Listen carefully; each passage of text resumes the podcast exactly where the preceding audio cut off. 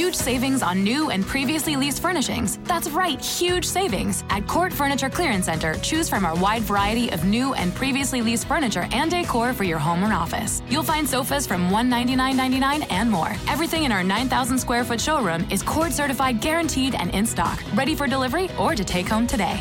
Visit our Chantilly Court Furniture Clearance Center at 13946 Lee Jackson Memorial Highway or go online at courtclearancefurniture.com. Mention Radio 20 and get 20% off.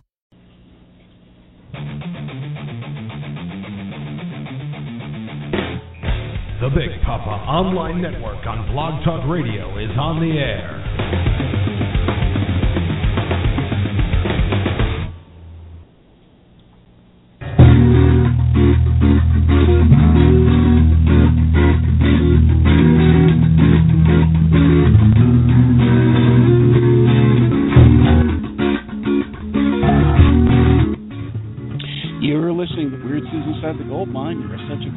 Things wild and wonderful in the world of cult entertainment. Tonight on James Bond, Online Network.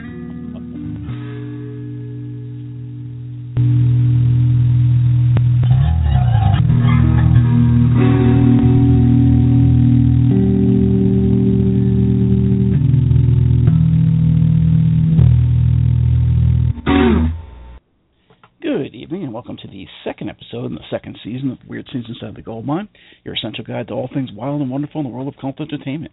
Uh, drop in for a spell and join me, Doc Savage, and my co-host Lewis Paul, as we discuss the beloved, the hated, the weird and wonderful world of cult film, music, television, and more. So this week we're talking Bond and Other Spies. In the early days of the Cold War, unlike the monikered producer Albert R. Cubby Broccoli and his partner Harry Saltzman tapped into some very variant elements of the late 50s, early 70s, like uh, excuse me, early 60s zeitgeist, and created a defining example of martini sipping, jet setting, lounge lizard fantasy of an international spy. Simultaneously able to work contemporary political tropes of anti-communism and the hip swinging macho dream of every pop village suburban overlord, their version of Ian Fleming's 007 overtook the original and spawned a literal army of filmic and televised knockoffs from the successful Jerry Cotton and the Eurospy craze, John Steed, Jason King, Adam Adamant, Alexander Mundy, Simon Templar, James West Norris Gordon, the IMF, to the strangely popular and comic oriented but ultimately failed, like The Man from Uncle, Get Smart, I Spy. So join us as we separate the wheat from the chaff, only here on Weird Scenes Inside the Gold Mine. Tonight we are shaken, not stirred. And I believe with me is my co-host, my erstwhile partner in crime, the uh, maven of sleeves, as it were, and uh, the the king of the international spy racket, uh, Mr. Lewis Paul. Thank you, thank you for those eloquent words. so uh, we are here. We uh, second. Yes, you know, we were I- off for. Go ahead. Yeah, I knew I knew you were worried for a minute there. Um, our our host station network uh, changed things around a little bit, and uh, Yeah. took took me one minute to get on, which is not so bad uh, considering in the past we had some trauma. But I'm, Yes. I'm glad I'm actually here now. So, no, you did that very well. It's yeah, nicely summed up a lot. Uh, So uh, uh, this is one that we had discussed because we are both huge uh, fans of spy shows, spy films, Yes. and of course Yes. Bond. Uh, I believe you have a lot more familiarity with the Euro spy genre, which Mhm. I am jealous of because I've enjoyed every piece that I do own. Uh, and actually, my favorite is one you might not expect, and hopefully we will get to that along the way. Um, so I guess we might as well start off talking Bond. Uh, Yeah. Ian Fleming, uh, British writer, he was actually, and I think this was back in the Great War, wasn't it? It was. It was well before World War Two. Um, he was a what do you call it? The MI6 uh, agent and uh, British spy yeah, in the real sense, in the John well, Carr well, service. I, Okay. not, not to interrupt, but I think before that he was he was he was a dallier. He was a, a correspondent. Right. He was a correspondent, and he uh, was a uh, amateur writer. And he, yeah, but you're right though. He did get into the spy game uh, in some fashion. Um, it's never quite clear, you know, between his biography, his the the many autobiographies and stuff on him. There's always something not quite clear about that, which means he probably was a spy. yeah, I was going to say uh, I don't want to get too much into moving towards light territory, but Aleister Crowley was also involved with uh, MI6, and yeah. there's a whole debate about that. Like, oh, was he really? We only have certain records, but yet he, there was some very definite connections that he called on that proved he kind of was in with the government, in the British government, uh, mm-hmm. and that whole thing that everybody talks about all the time to put him down about. Oh, he wrote that ridiculous propaganda stuff, you know, for the Nazis in America, but it was so over the top. He was actually put there, as we understand it, to infiltrate the people who were doing the propaganda. And of course, he did it totally over the top and ridiculous to kind of make it laughable while he was doing that.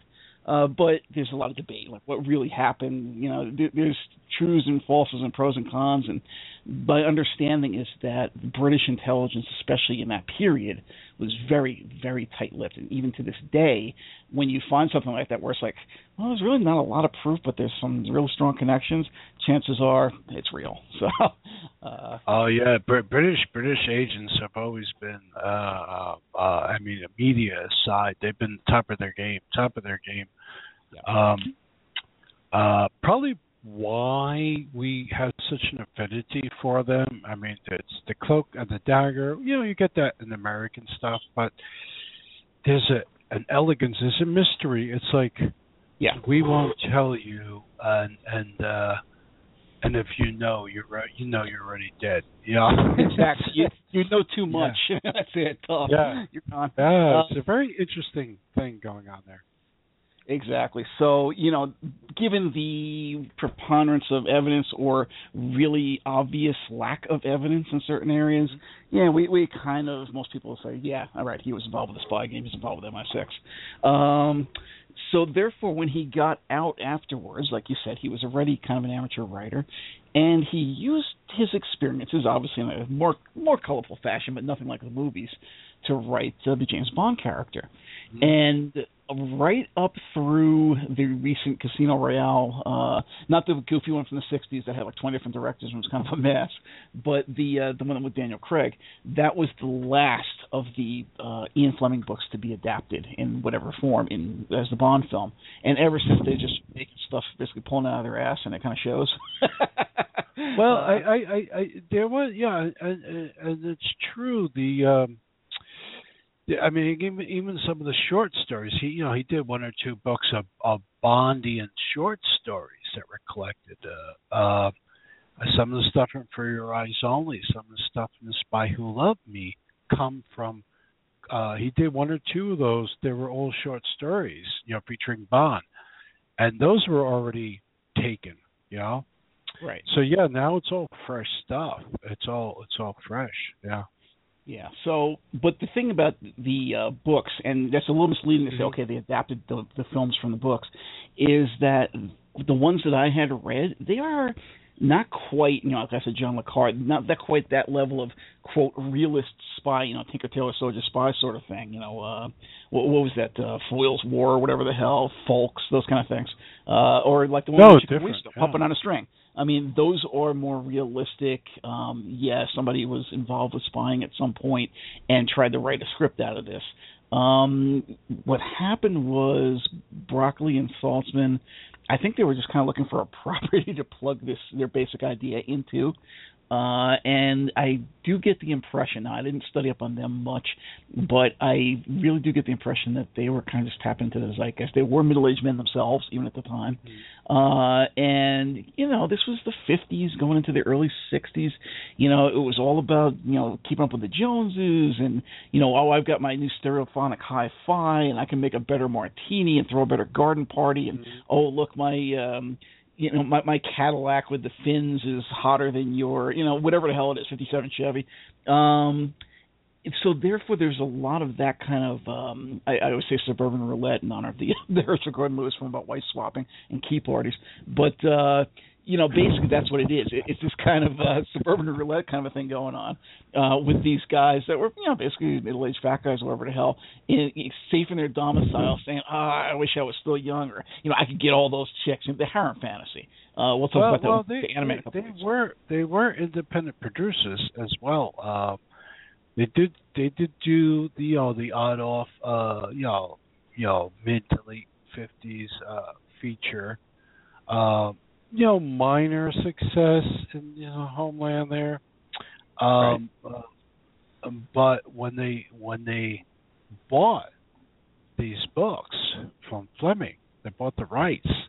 Um, um, yeah, they they hit upon a gold mine, and it's fascinating that at this time period, I mean, Doctor No, the first one, mm-hmm.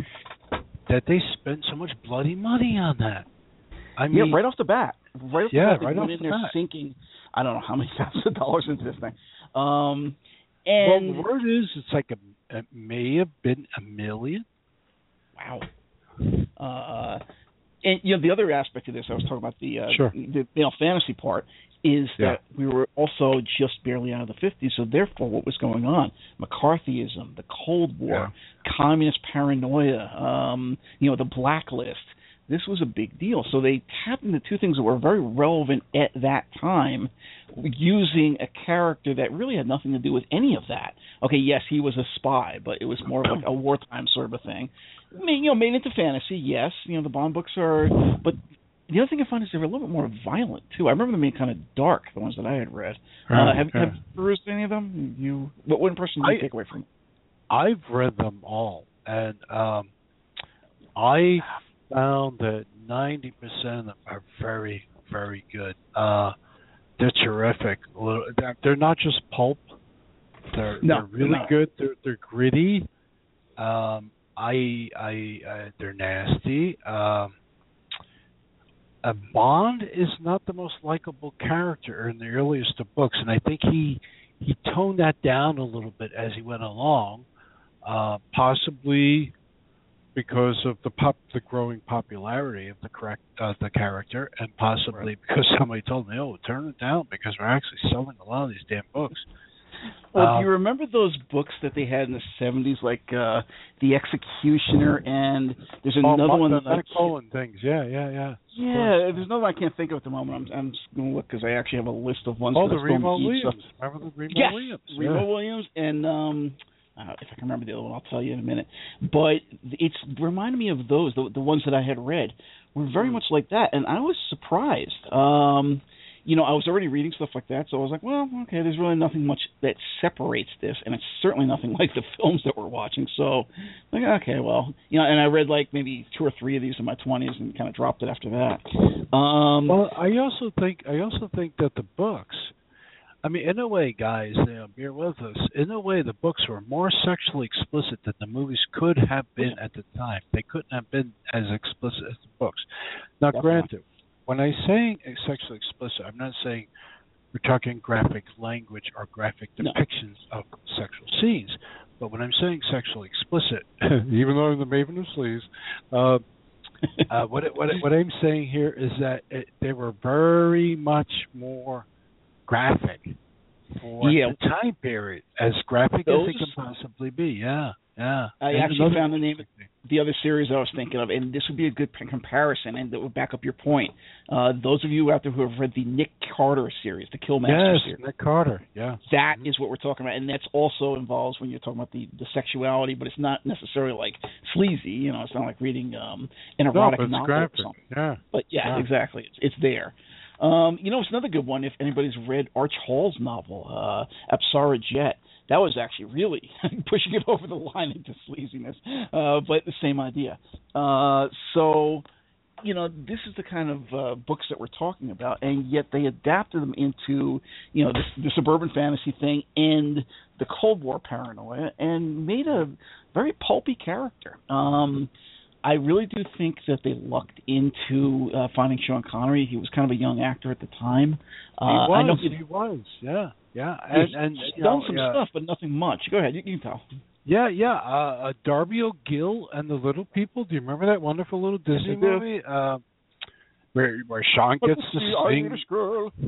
Yeah, yeah, it's a cute movie. Yeah, I have nothing against it. It's not, you know, it's not. I don't have the fucking DVD, but yeah, I remember as as a, as a kid, I saw that and I was like, oh, it's a cute little Disney movie, and and he did a, a, a bit parts in war movies. You know, nothing major, but it was like he was perfect for the role he, for James Bond. I was like, oh my god, yeah, this is perfect casting. and kind of like when we talked last week about, or two weeks ago about who, uh, it's the same thing where people automatically associate with Tom Baker or nowadays David Tennant. Um, back in those days, and even up to now, people think Bond. Nine times out of ten, they're thinking Sean Connery. Uh, even if they grew up during a different time, like I grew up under Roger Moore. Well, yeah, we should, uh, we should get to that later because it's actually something really interesting I'm seeing going on in the internet. Uh, well, I'm sure we're going to tackle this later on in the show. Is that um, it depends how old you are and where you grew up and when you grew up. And if you saw these in the movie theater or if you saw these on VHS or DVD, et cetera, et cetera. and there is um, a difference, folks. and there is a difference, folks. Yeah, believe it or not. Hopefully, maybe we can sort of we can sort of assimilate this with you know the feeling of you know why people like you know it depends on how much time we have. Exactly. Um, but um, I find uh, I, I grew up in the '60s and the '70s, you know, and the '80s, and um, I you know I saw the Roger Moores in the theater. I've always enjoyed them. Some I like, and some I was like, hey, it's Simon Templar running around, you know. uh, uh, but it's funny that now, in hindsight, I see. It's like you know Craig and Connery, you know, and that's what I see a lot written. You know, a lot of people are just like forgetting Roger Moore. You know, made a lot of these movies. You know, seven of them, I think. You know, so yeah. but it's something And- we'll try to tackle later on. But I think, yeah, getting back to what you were saying, Connery was he was tapped and he was perfect at the time. Yeah, I mean, I actually came up in the '70s, so therefore those are the ones I was seeing in the theater. And for me, it was Roger Moore. I thought he had a lot more panache and style, and um, I hate to say. oh, he always but, has style. you know, yeah. right away with the ladies, if you will. Uh, and the way that he carried himself, even when he was doing his killings or whatever, was very much uh, decadent and debonair. And he was kind of like a um, Peter Wyngarde, you know, but not so much as the Jason King character. Just that sort of a flamboyantly, but yet straight, um, sort of, you know, basically we're talking about this this male fantasy sort Yeah. of thing. Like, well, look, I I, I'm always going to look God good in Exactly, you would have been a great one. Um, it would have been a great well- Bond, yeah. hopefully we'll be able to talk about some of those things later. If not, we'll definitely talk Yeah. about it during British Cult TV uh, show that we're doing. Um, but anyway, in terms of, uh, so I was, I was going to say though that I grew up with uh, Moore, and he was always Bond to me in that respect. And then as the years went on, and I was watching more and more of these movies and watching them over and over, even though I still have a really soft spot in my heart. And I still do love the Roger Moore Bonds, all of them, uh, even the ones that weren't as good. You know, we'll get to that too. Uh, it's it changed. It was like, you know what? There's really no comparison. It's kind of like when we talk about the Avengers. Uh, there's no comparison. I can't look at Emma Peel the same way after falling in love with Cathy Gale. You know, this is it. Connery's the same way. You can't really say, oh well, Roger Moore is great. Well, yeah, he was, but yeah, Sean Connery would kick his ass. You know, it's that kind of a thing. Uh, Mm. and it's the same deal there with the Avengers, where you know you put Emma Peel against Cathy Gale, she's dead. Cathy Gale kill her. Uh, and Ah, we'll get to uh, that. Uh, probably on another show. Uh, but anyway, so therefore, I agree with this thing. That really, when you look at Bond, you know, it, it really is kind of Sean Connery. So um, he came into this rather young, like I said, and they also got some interesting people uh, right off the bat here. Uh, let's see, who did they have for Doctor No? Uh, well, let's see. And those who don't know Sean Connery, you know, God help you. But other films that he did that you might be familiar with, ha ha ha. Uh, at least in terms of cult. Uh, the Offense, I know that came out recently on uh, DVD. That was an interesting one. Uh, Zardoz, you know, the infamous uh, cult film, uh, knockoff of The Wizard of Oz, but sci-fi. Meteor, the great disaster film, uh, and great being sarcastic. Outland, the kind of space one where he's like a space cowboy more or less and Name of the Rose. Just you know, among God knows how many dozens of things he did. Uh, but they also got a young Ursula Andress.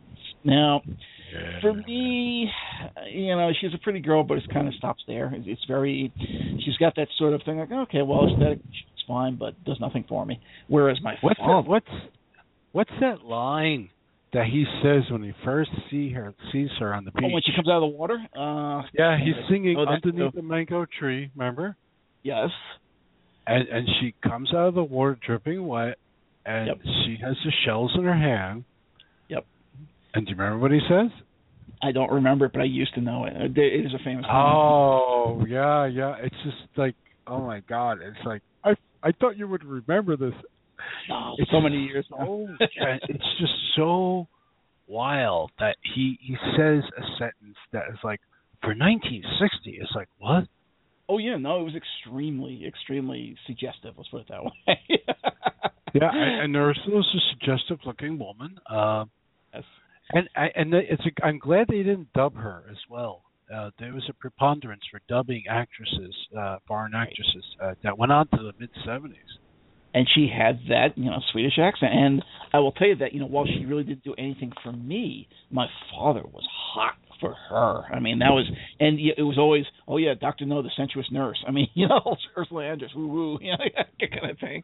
Uh, you know and obviously a lot- Yeah, yeah, and there's a lot going on in that because uh, in their in their in their introduction, you know, once they they relax a little bit, those two Oh, in the beginning, it's crazy because it actually starts off in a little more oddly than most Bond films that followed. yeah, First off, yeah. there's a very relaxed pace to it. I mean, extremely relaxed.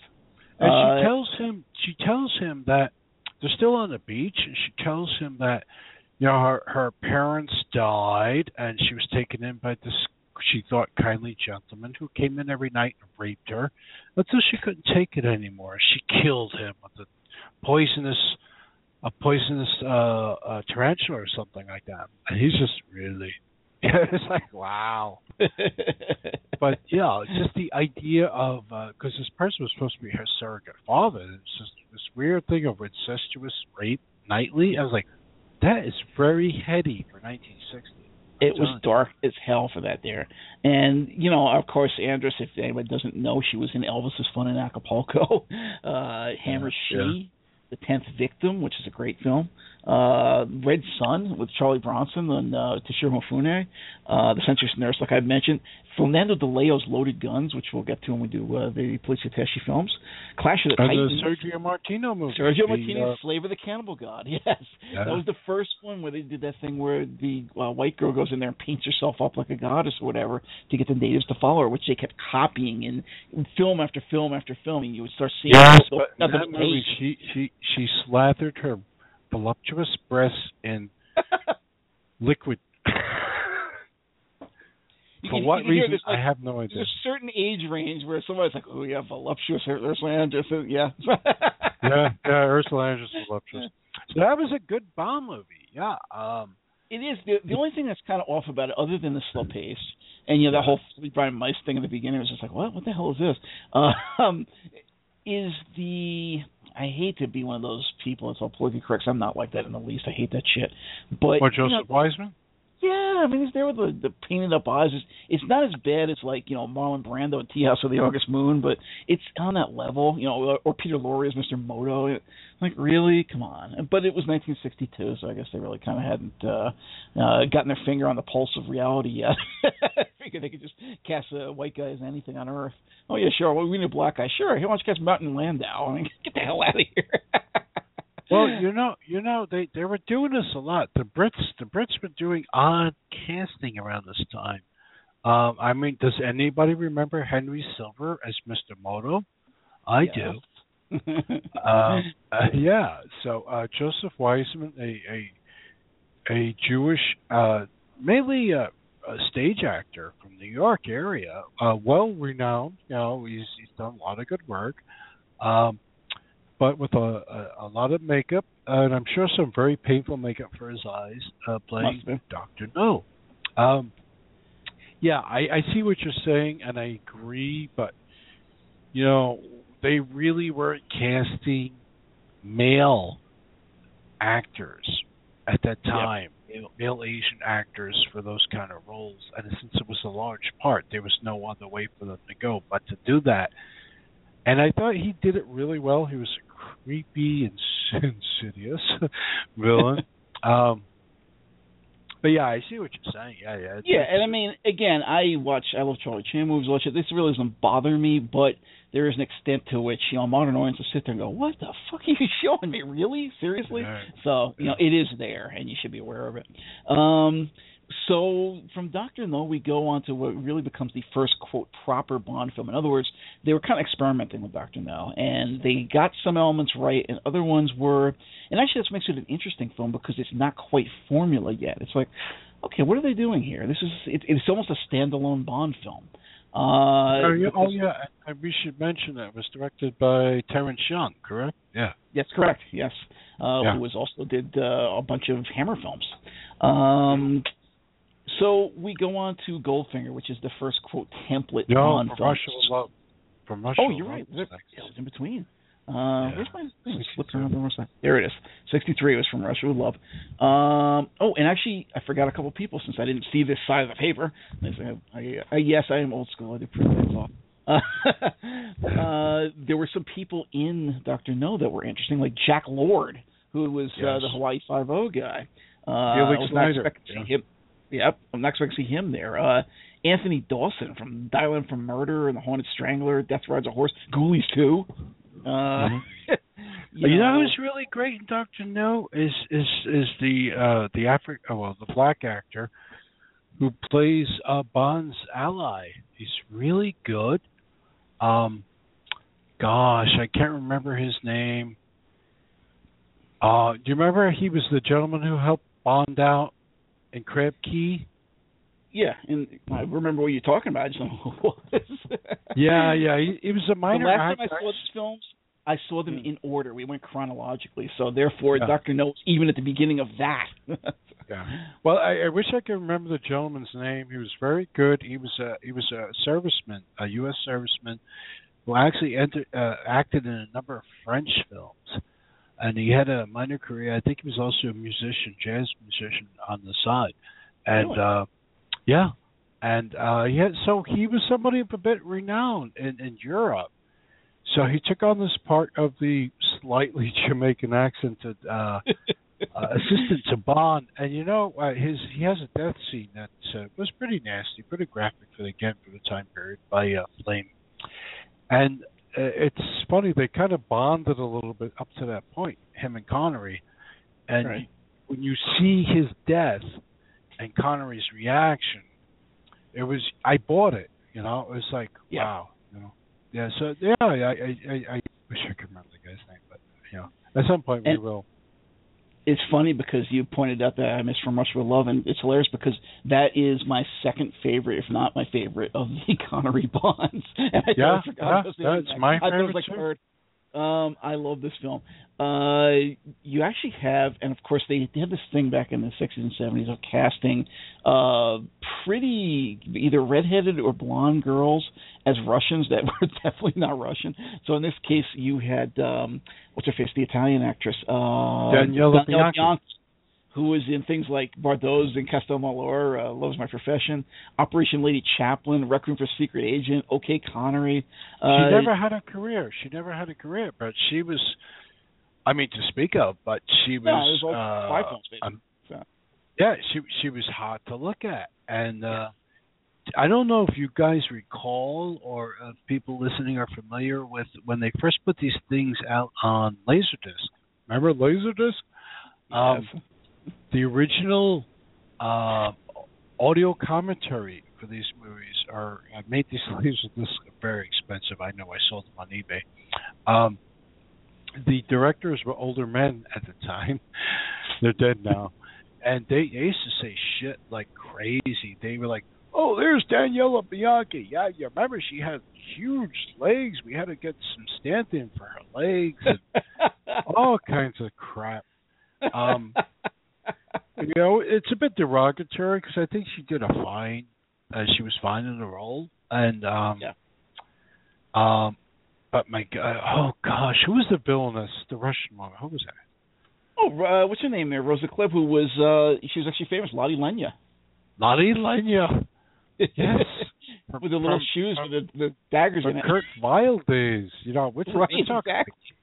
We're talking like way. We're talking classic, real theater connections here. We're You know, a lot talking of, about the a of fucking Lenya. three penny opera. This is Yeah. Yeah. And she We're was going this back. she was terrific as a sadistic fucking lesbian Russian general, but she was really working for Spectre. Uh, Spectre. And Uh, of course, you know, you already had them in there, but you already had Bernard Lee as M, who was also in the last film. Lois Maxwell as Miss Moneypenny. But you start Mhm. building up a cast as we go along here. So, uh, you know, and again, we, we're, now we're talking about. Uh, did they mention Spectre uh, in Doctor No? I can't remember. no, they didn't. Okay, No, so now they're starting They to alluded to Spectre. Spectre. They alluded to it. I remember that very, very distinctly. They alluded to Spectre, but no, it's not mentioned. Right. And I just remember that scene in the gypsy camp. I mean, this is a fun movie. The, the train business, uh, you know, and, Oh, yeah. and my wife still quotes to me all the time, you know, when you smack her ass kind of thing, like, ah, there are some American customs that we will have to change. Uh, you know, those kind of things. Oh, yes. Yes, It was a Pedro great- Armendariz. Uh, Pedro Armendariz. Pedro is you're correct. Is uh, Yeah. Ali Day, Yep. Uh, Yes. It was a really good film, but again, uh, people really consider Goldfinger to be the template because even though it's coalescing, it's still a bit outside. It's a bit darker. Uh, it's Yeah. a bit um, From Russia, you mean, right? yeah, from Russia Yeah. with Love. It's more realist, I guess you could say. Uh, it is more of a. I think it would be arguably closer to the Ian Fleming original than the stuff that would come afterwards, which was just kind of going way the hell out into Fantasyland. Um, Uh, and, and and and let us not forget another at the time primary stage actor, primarily stage actor, Robert Shaw, yes, who nearly steals the film. I mean, the the fight scene. We're talking. with the suitcase. Yep. hmm Yeah, this the fight scene they have. He in the creeped me car. out every time I see that damn film. He creeps me out. Yeah. it's like wow. He's steely. He's the epitome of steely, and um, the man is so good, you know, because he knows he knows how to modulate. Well, he's passed on, but he knew how to modulate his voice so well. And uh, you know that's a that's a sign of a really good actor. So yeah, he was in a big budget at the time, uh, spy action film, but so he's playing a Russian. And and the funny thing about Shaw he was killing people along the way and impersonating them to get closer to Bond. And so each time he would meet somebody else, he would supposedly be somebody else working for MI, you know, for for the for the spy agency. And he, he would try to impersonate them from geeky agent hello, you know, and kill them, then be the next guy, the next guy. You know, they're sitting in that that car in the train, like, oh man, remember?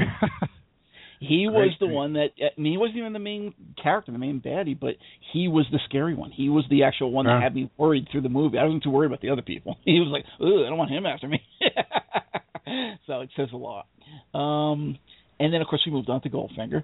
Uh, Yeah. For me, there's really two reasons to watch this film. One is first of all, it's, it's super pulpy. This is when it really gets to be the kind of cotton candy floss that uh, Bond becomes for many many Uh-huh. years. Uh, but you got Gert Frobe in it. Now, Gert Frobe was not a regular, but he would pop up in a lot of the krimis. We'll be talking about Edgar Wallace films one of Yes, these days. yes. Uh, Mhm. Always, always a strong, welcome presence. Uh, very, and it's interesting because he's very Germanic. Uh, those of you who have any Germanic ancestry in you uh, will realize that that old thing about oh, the Germans have no sense of humor is horseshit. But uh, there is a line, and therefore half the time he is a jolly, you know, good time beer hall sort of a German, like oh everything's a big joke, and then all of a sudden he's just steely cold. You know, no, Mister Bond, I want you to die, and then they walk away. Uh, you know, excellent, excellent character actor. I mean, I wouldn't call him like oh yes, he's a great actor, but he's a fantastic character actor. Um, and of course, Honor Blackman, who we had mentioned before about Cathy Gale and the Avengers, uh, that was unfortunately uh, the reason that she left the Avengers was to do this Right. film. And of course, later on, a couple of years later, her replacement would follow suit for the same reason. Oh, I've got to do a Bond film. See ya. And then we got stuck with Linda Thorson, which is a disaster. But we'll get to that when we talk about the Avengers one of. Uh, the less said about Linda Thorson, the better. But uh, so therefore, I do not. And people really take this iconically, like, "Oh, Honor Blackman, Pussy Galore." Okay, yes, she had a funny name, but was she really whatever Yeah. she was? And I had to and, and, and, it, but and, and, and Yeah. again, they're, they're, they're really pushing the envelope. This is 1964. They're on the plane. They drug Bond. He's coming to, and and and, and Honor Blackman as Cathy Gale goes, "I'm pussy galore," and he and Connery goes, "I bet you are." That's like whoa. Yes, and that's part of the thing that was fun about Bond was it always had these double entendres and innuendos in it. Um, and but- that's heavy for the time period. You got to remember where we are now doesn't count. You have to remember being there then. It's like, holy much. shit, did he really say that? You know? Things were much, much more uptight. Even when I was coming from the seventies, which would be loose, still, you know, quote, polite society, you would never say something like that. You, Yeah. So you Yeah. know, it, it was Of course. pushing out, sure. Uh, and it was just kind of a joke to even say her name, like, "Oh, look, Pussy Galore," you know, like Beavis and Butthead sort of thing almost. Um, and I hate to use the word sexy because I really thought she was much better as Cathy Gale, but she brought Mm. basically the same persona with her here, including, uh, and they, I understand they actually wrote it in because of that. Uh, Honor was, I told her kicking ass. She actually knew judo. On the Avengers, the stuntmen were afraid to work with her. We're talking about big burly stuntmen. They didn't want to work with her because she would flip them and you know basically just take them right the hell out. Um, so they actually knew about this, and they wrote it into the script. So that's why you have Pussy Galore doing judo in this film. Uh, you know, and then of course you've got uh, Harold Sakata, who's really known as nothing but odd job throughout his career. Odd Job, I mean, when he, when he was doing films for Bill Grefe, I interviewed Bill Grefe for Third Eye Cinema, uh, and he had done a couple of films with him there. With I, I know he's in Impulse with William Shatner, and I think he was in Mako Jaws of Death as well. Uh, yeah, right, you're right. he Yeah. actually billed him as Harold quote Odd Job Sakata, which is hilarious to me. And he had some great stories about him as well. Uh, so anybody's interested, go check out my uh, interview with Bill Grefe on Third Eye Cinema.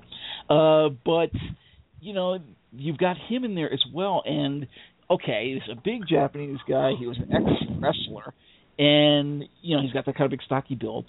But again, iconic villain in a comic booky sense. I mean, here's some big, you know, like I said, big wrestler guy. He doesn't say too much, and he's got this hat. Throws out, it's like the flying The bowler. The bowler Yeah, hat. he Yeah. takes the bowler hat, whips it across the thing, and whoosh, that's it. Somebody's dead. It's got uh, whatever it's saw blade in or knives or whatever the hell it was. Um, you know, this was kind of a big deal. I mean, it was the most comic booky of the Bond films to date, and you know, it was a big budget. It was a very much of a spectacle. Um, and it made a ton of money, though. It made a ton of money. Yeah, it did. And you know who? Okay, my cats are fighting. there is a. Pussy galore. There you go. There you go. Pussy galore. And they are two girls too. Uh,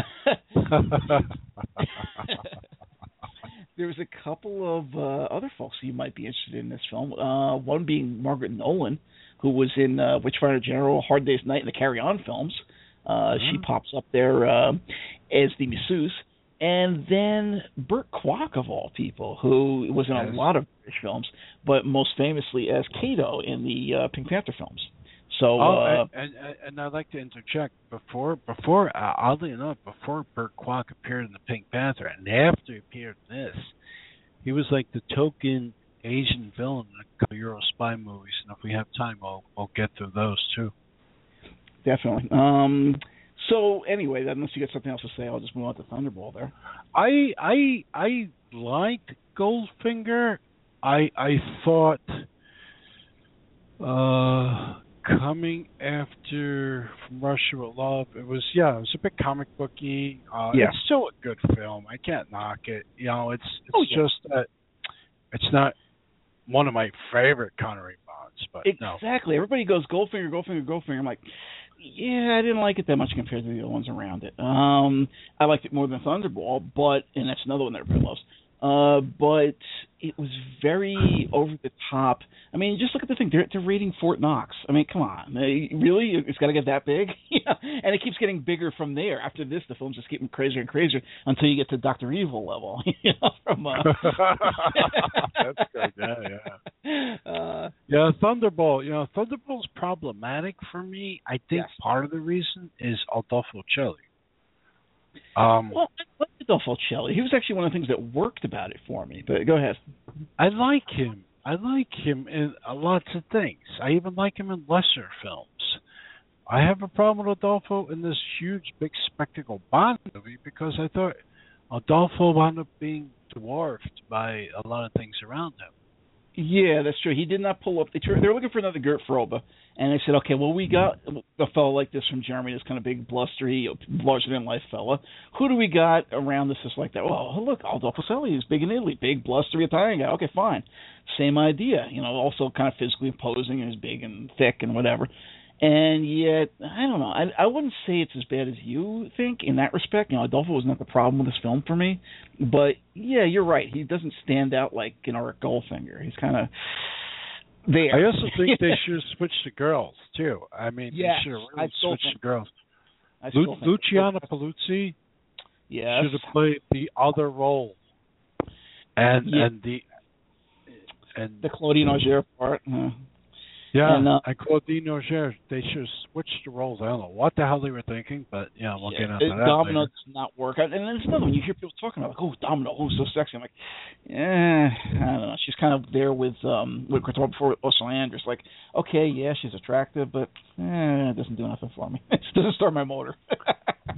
Yeah, yeah. I, and actually, if, if if I'm plugging myself, if anybody wants to see me introdu- uh, interview Luciana Paluzzi and a couple other people, it's on my Facebook page.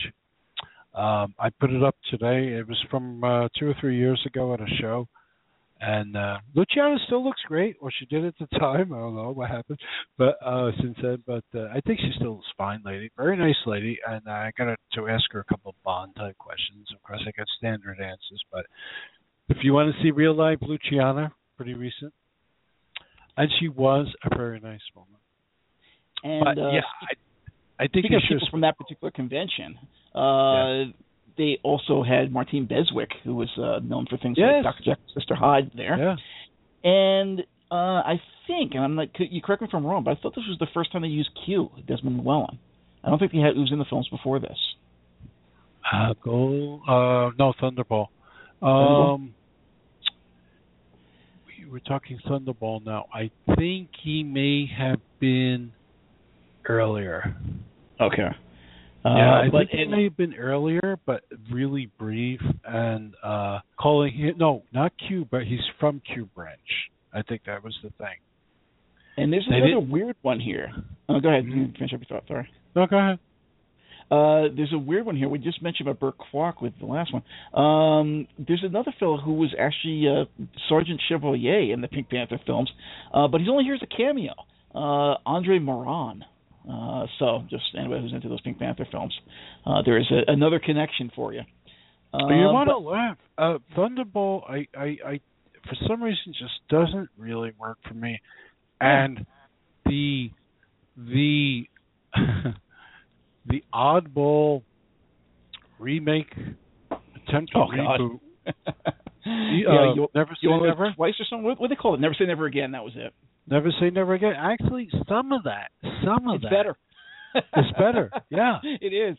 I mean, you got freaking Mr. Bean in there and stuff. I, I thought that film was better. I people made fun of it like crazy, especially at the time in '84 or whatever it was.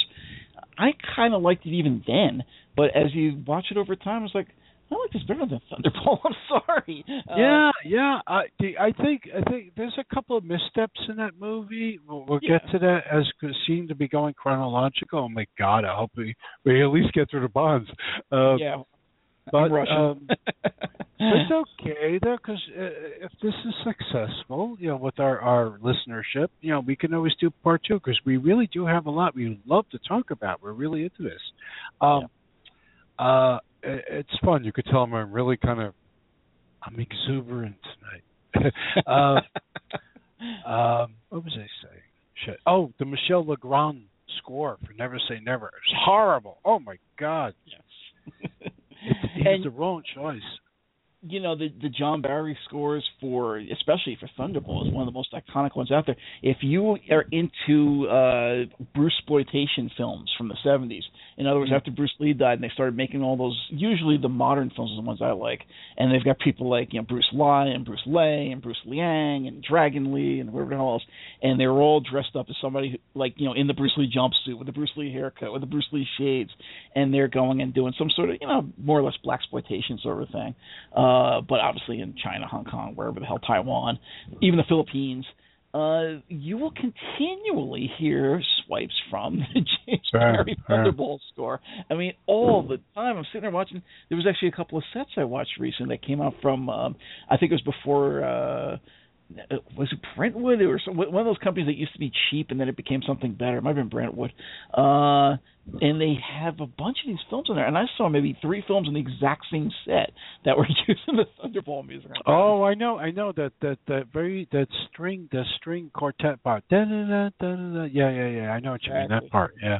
That they they they almost like yeah, almost like they looped it. Yeah.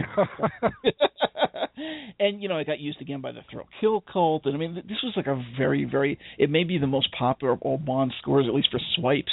Um, but- you know, and, so, and something that we're we're actually something that we uh we kind of dissed over being music guys as well is the the first the first Doctor No doesn't really have a, no, a I don't even remember a score hardly. There's calypso songs in it, but it's just kind of like yeah, underneath Right. the mango tree, me honey. Yeah, well, that's not the I one, but. I think From that's Russia with why Love, it's Matt so slow Monroe. and quiet. I like that. From Russia with Love by Matt Monro. Matt Monro was like a Sinatra wannabe from like Britain. It's fun. It's fun. And I like it. Has Shirley Bassey. Oh, and I Shirley Bassey, Shirley yeah. Bassey. Brassy. Shirley Brassy. You know, Yep. um, she can knock it out of the park in that one. But you She know, was, okay. Thunderbolt, Tom fucking Jones. he sings the shit that song. Yeah, because Shirley Bassey was like Eartha Kitt on steroids. Yeah. Uh, you know, like you said, Tom Jones. How can you beat that? I mean, this guy, he barely, he was like the original, um if you want to call it the male diva type. You know, where instead of singing a song, he would kind of just shout it at the top of his lungs. There, there he is, a thunderbolt. Like, whoa. Hello. But you know, Tom Jones is still around, and now he's playing with guys like uh the Black Keys and stuff, and he's doing some interesting stuff. So I, I I'm kind of like my love for Tom Jones is growing nowadays. But uh that's a good song. It's a good song. Tom Jones it was like Tony Bennett, and they brought him back in the '90s and suddenly made him hip, and he would pop up with things like you know Prince. Or, Oh, yeah, I wouldn't compare him to Tony. Tony, But Tony, I love. man. Tony, I love. You know, Tom Jones is kind of like a joke. Like, okay, I enjoy him, but it's like, haha, Tom Jones. But yeah, it's the same thing though, in the fact that you know they Yeah, were no, kind you're of right. hip for years, and all of a sudden, bam, there they are, and they're the epitome of cool. So, He's uh, hip again. He's hip again. Everything old is new again.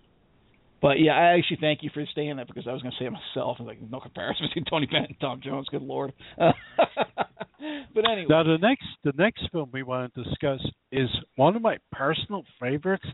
I never can understand why. I love that film because for me it's easy because the girls are fucking hot. you got Akio uh, what was it? Uh, Yoko? Tani. Uh, well, Yoko Tani's in it, yeah, but uh, Akiko Wakabayashi, Mie Hama, I mean, Tsai Chin, the damn thing. You know, and once again, we got Burt Kwok. God knows what he's doing there. He's supposed to be in Japan. Uh, Tetsuro Tamba. I mean, these people, if you don't know the names, let me give you some credits just so you can picture like the films you've seen them in. Akiko was in Dogora the Space Monster, which is probably my favorite all time, except for Matango, of Japanese uh, kaiju films.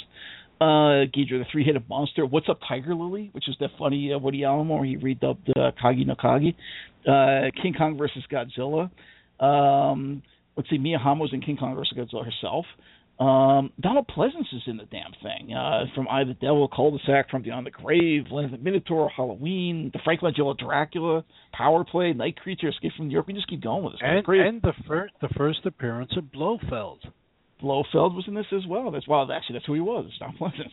Uh, you know, Tetsuro Tamba was in Prophecies of Nostradamus, The Five Man Army, Message from Space, Tsai Chin from the Fu Manchu uh, films, uh, Rent a Dick, Blow Up. Um, you know, Karin Dor was in this from the Edgar Wallace films.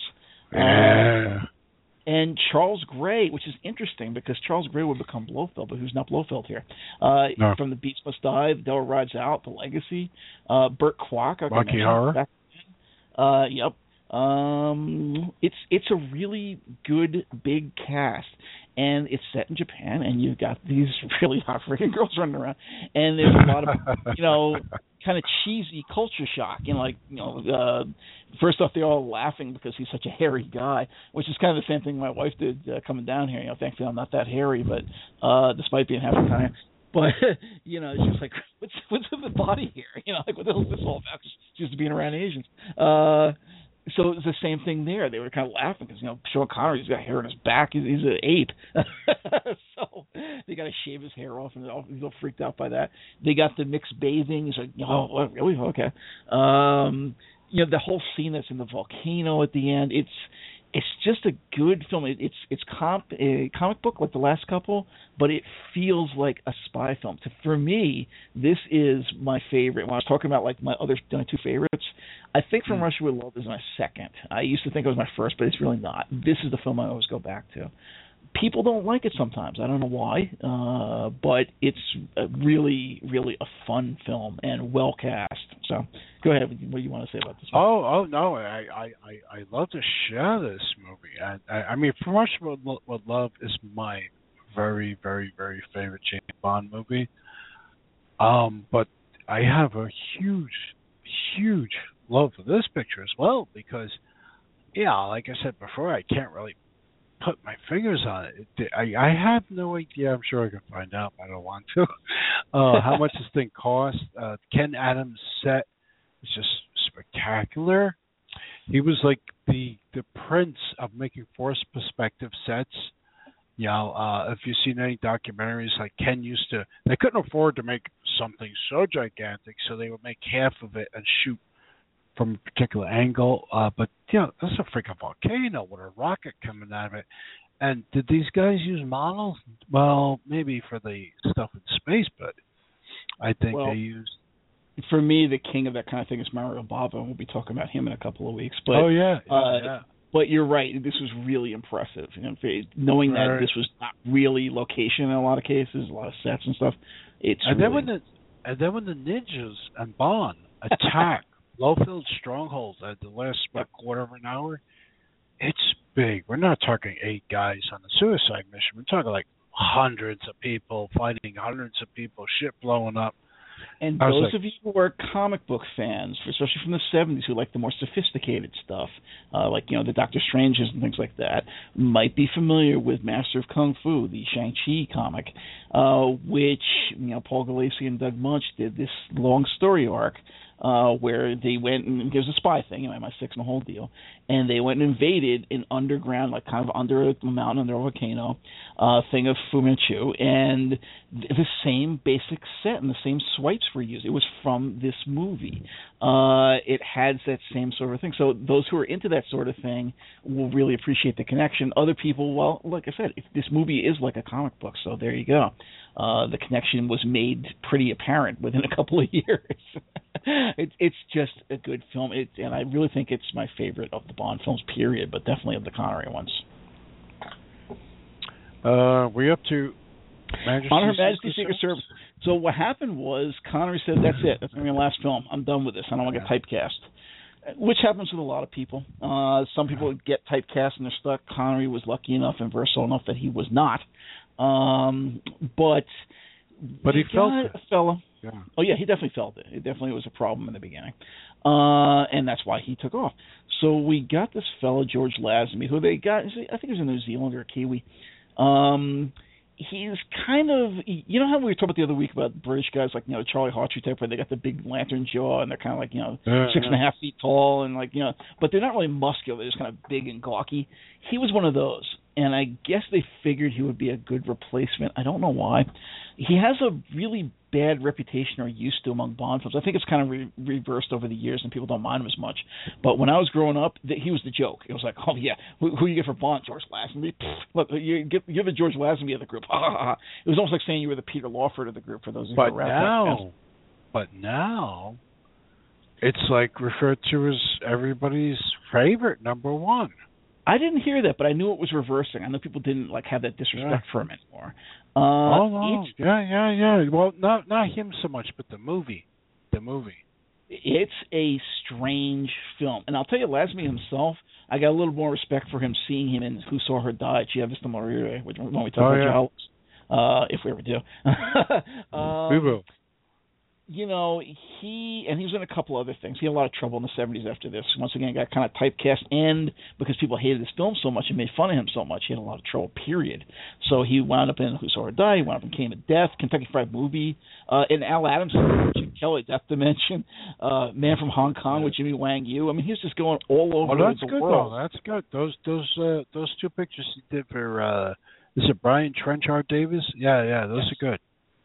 But you know, he's basically just going all over the world to try to get a job. Um, Yeah, yeah, the film Yeah. doesn't deserve it. it it's I think it's a better film than that. And you know, you got Telly Savalas in it as uh the, I guess he's the Blofeld analog if he wasn't He Blofeld is himself. Blofeld. He is Blofeld. Um, I liked him in it. I mean, he's it's Telly Savalas. I mean, you can't really take him as seriously as some other people maybe. But you know, look, we just have Donald Pleasence doing it. This, I mean, this I is not Telly that did a bad. fine job. I think Telly did Yeah. a fine job. It was actually one of the few times it was actually he toned down the blusteriness to become a little bit more insidious, and I think Telly did well. Uh, you know, people tend to forget that uh, Telly was a good actor when called upon, and when he actually searched him himself and brought forth something. I mean, God knows. Uh, uh, there's a Twilight Zone episode from the '60s, which he's phenomenal in. I don't remember the title. It's about his daughter uh, having a, a a fixation on a Oh, small the doll.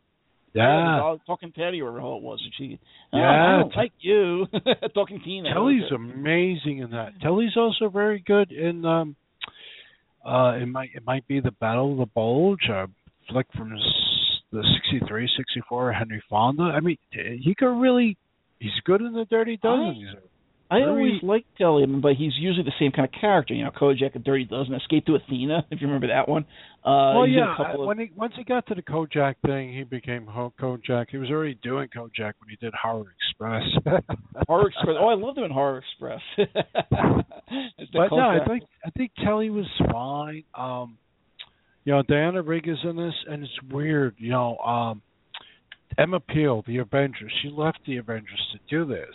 Uh, one of the reasons, and um, you know, Mrs. Peel, oh my God, you know, the freaking paint's coming off the walls. She's so hot, but in this movie, she's she's cold. She's cold. to Obviously, me. you've never seen her big feet. Wow, wow, big feet, wow, big feet. Wow. My, my wife and I noticed that when we were watching the Avengers last time, the Emma Peel years, and she pointed out, I'm like, you're right. dude. She's like these gunboat feet. Don't say that. There's too many So now- fetishes out there anyway. now every time somebody says how hot Emma Peel is, I'm like, yeah, but she's got huge feet. wow.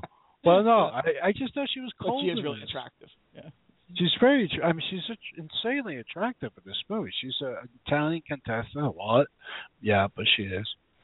Uh, Gabriele Ferzetti plays her father. He's he's he's terrific in whatever he does. You know, uh, from that fantastic Argento movie, where with the Krista Blumen, she's in that. Um, you know my big problem with this movie?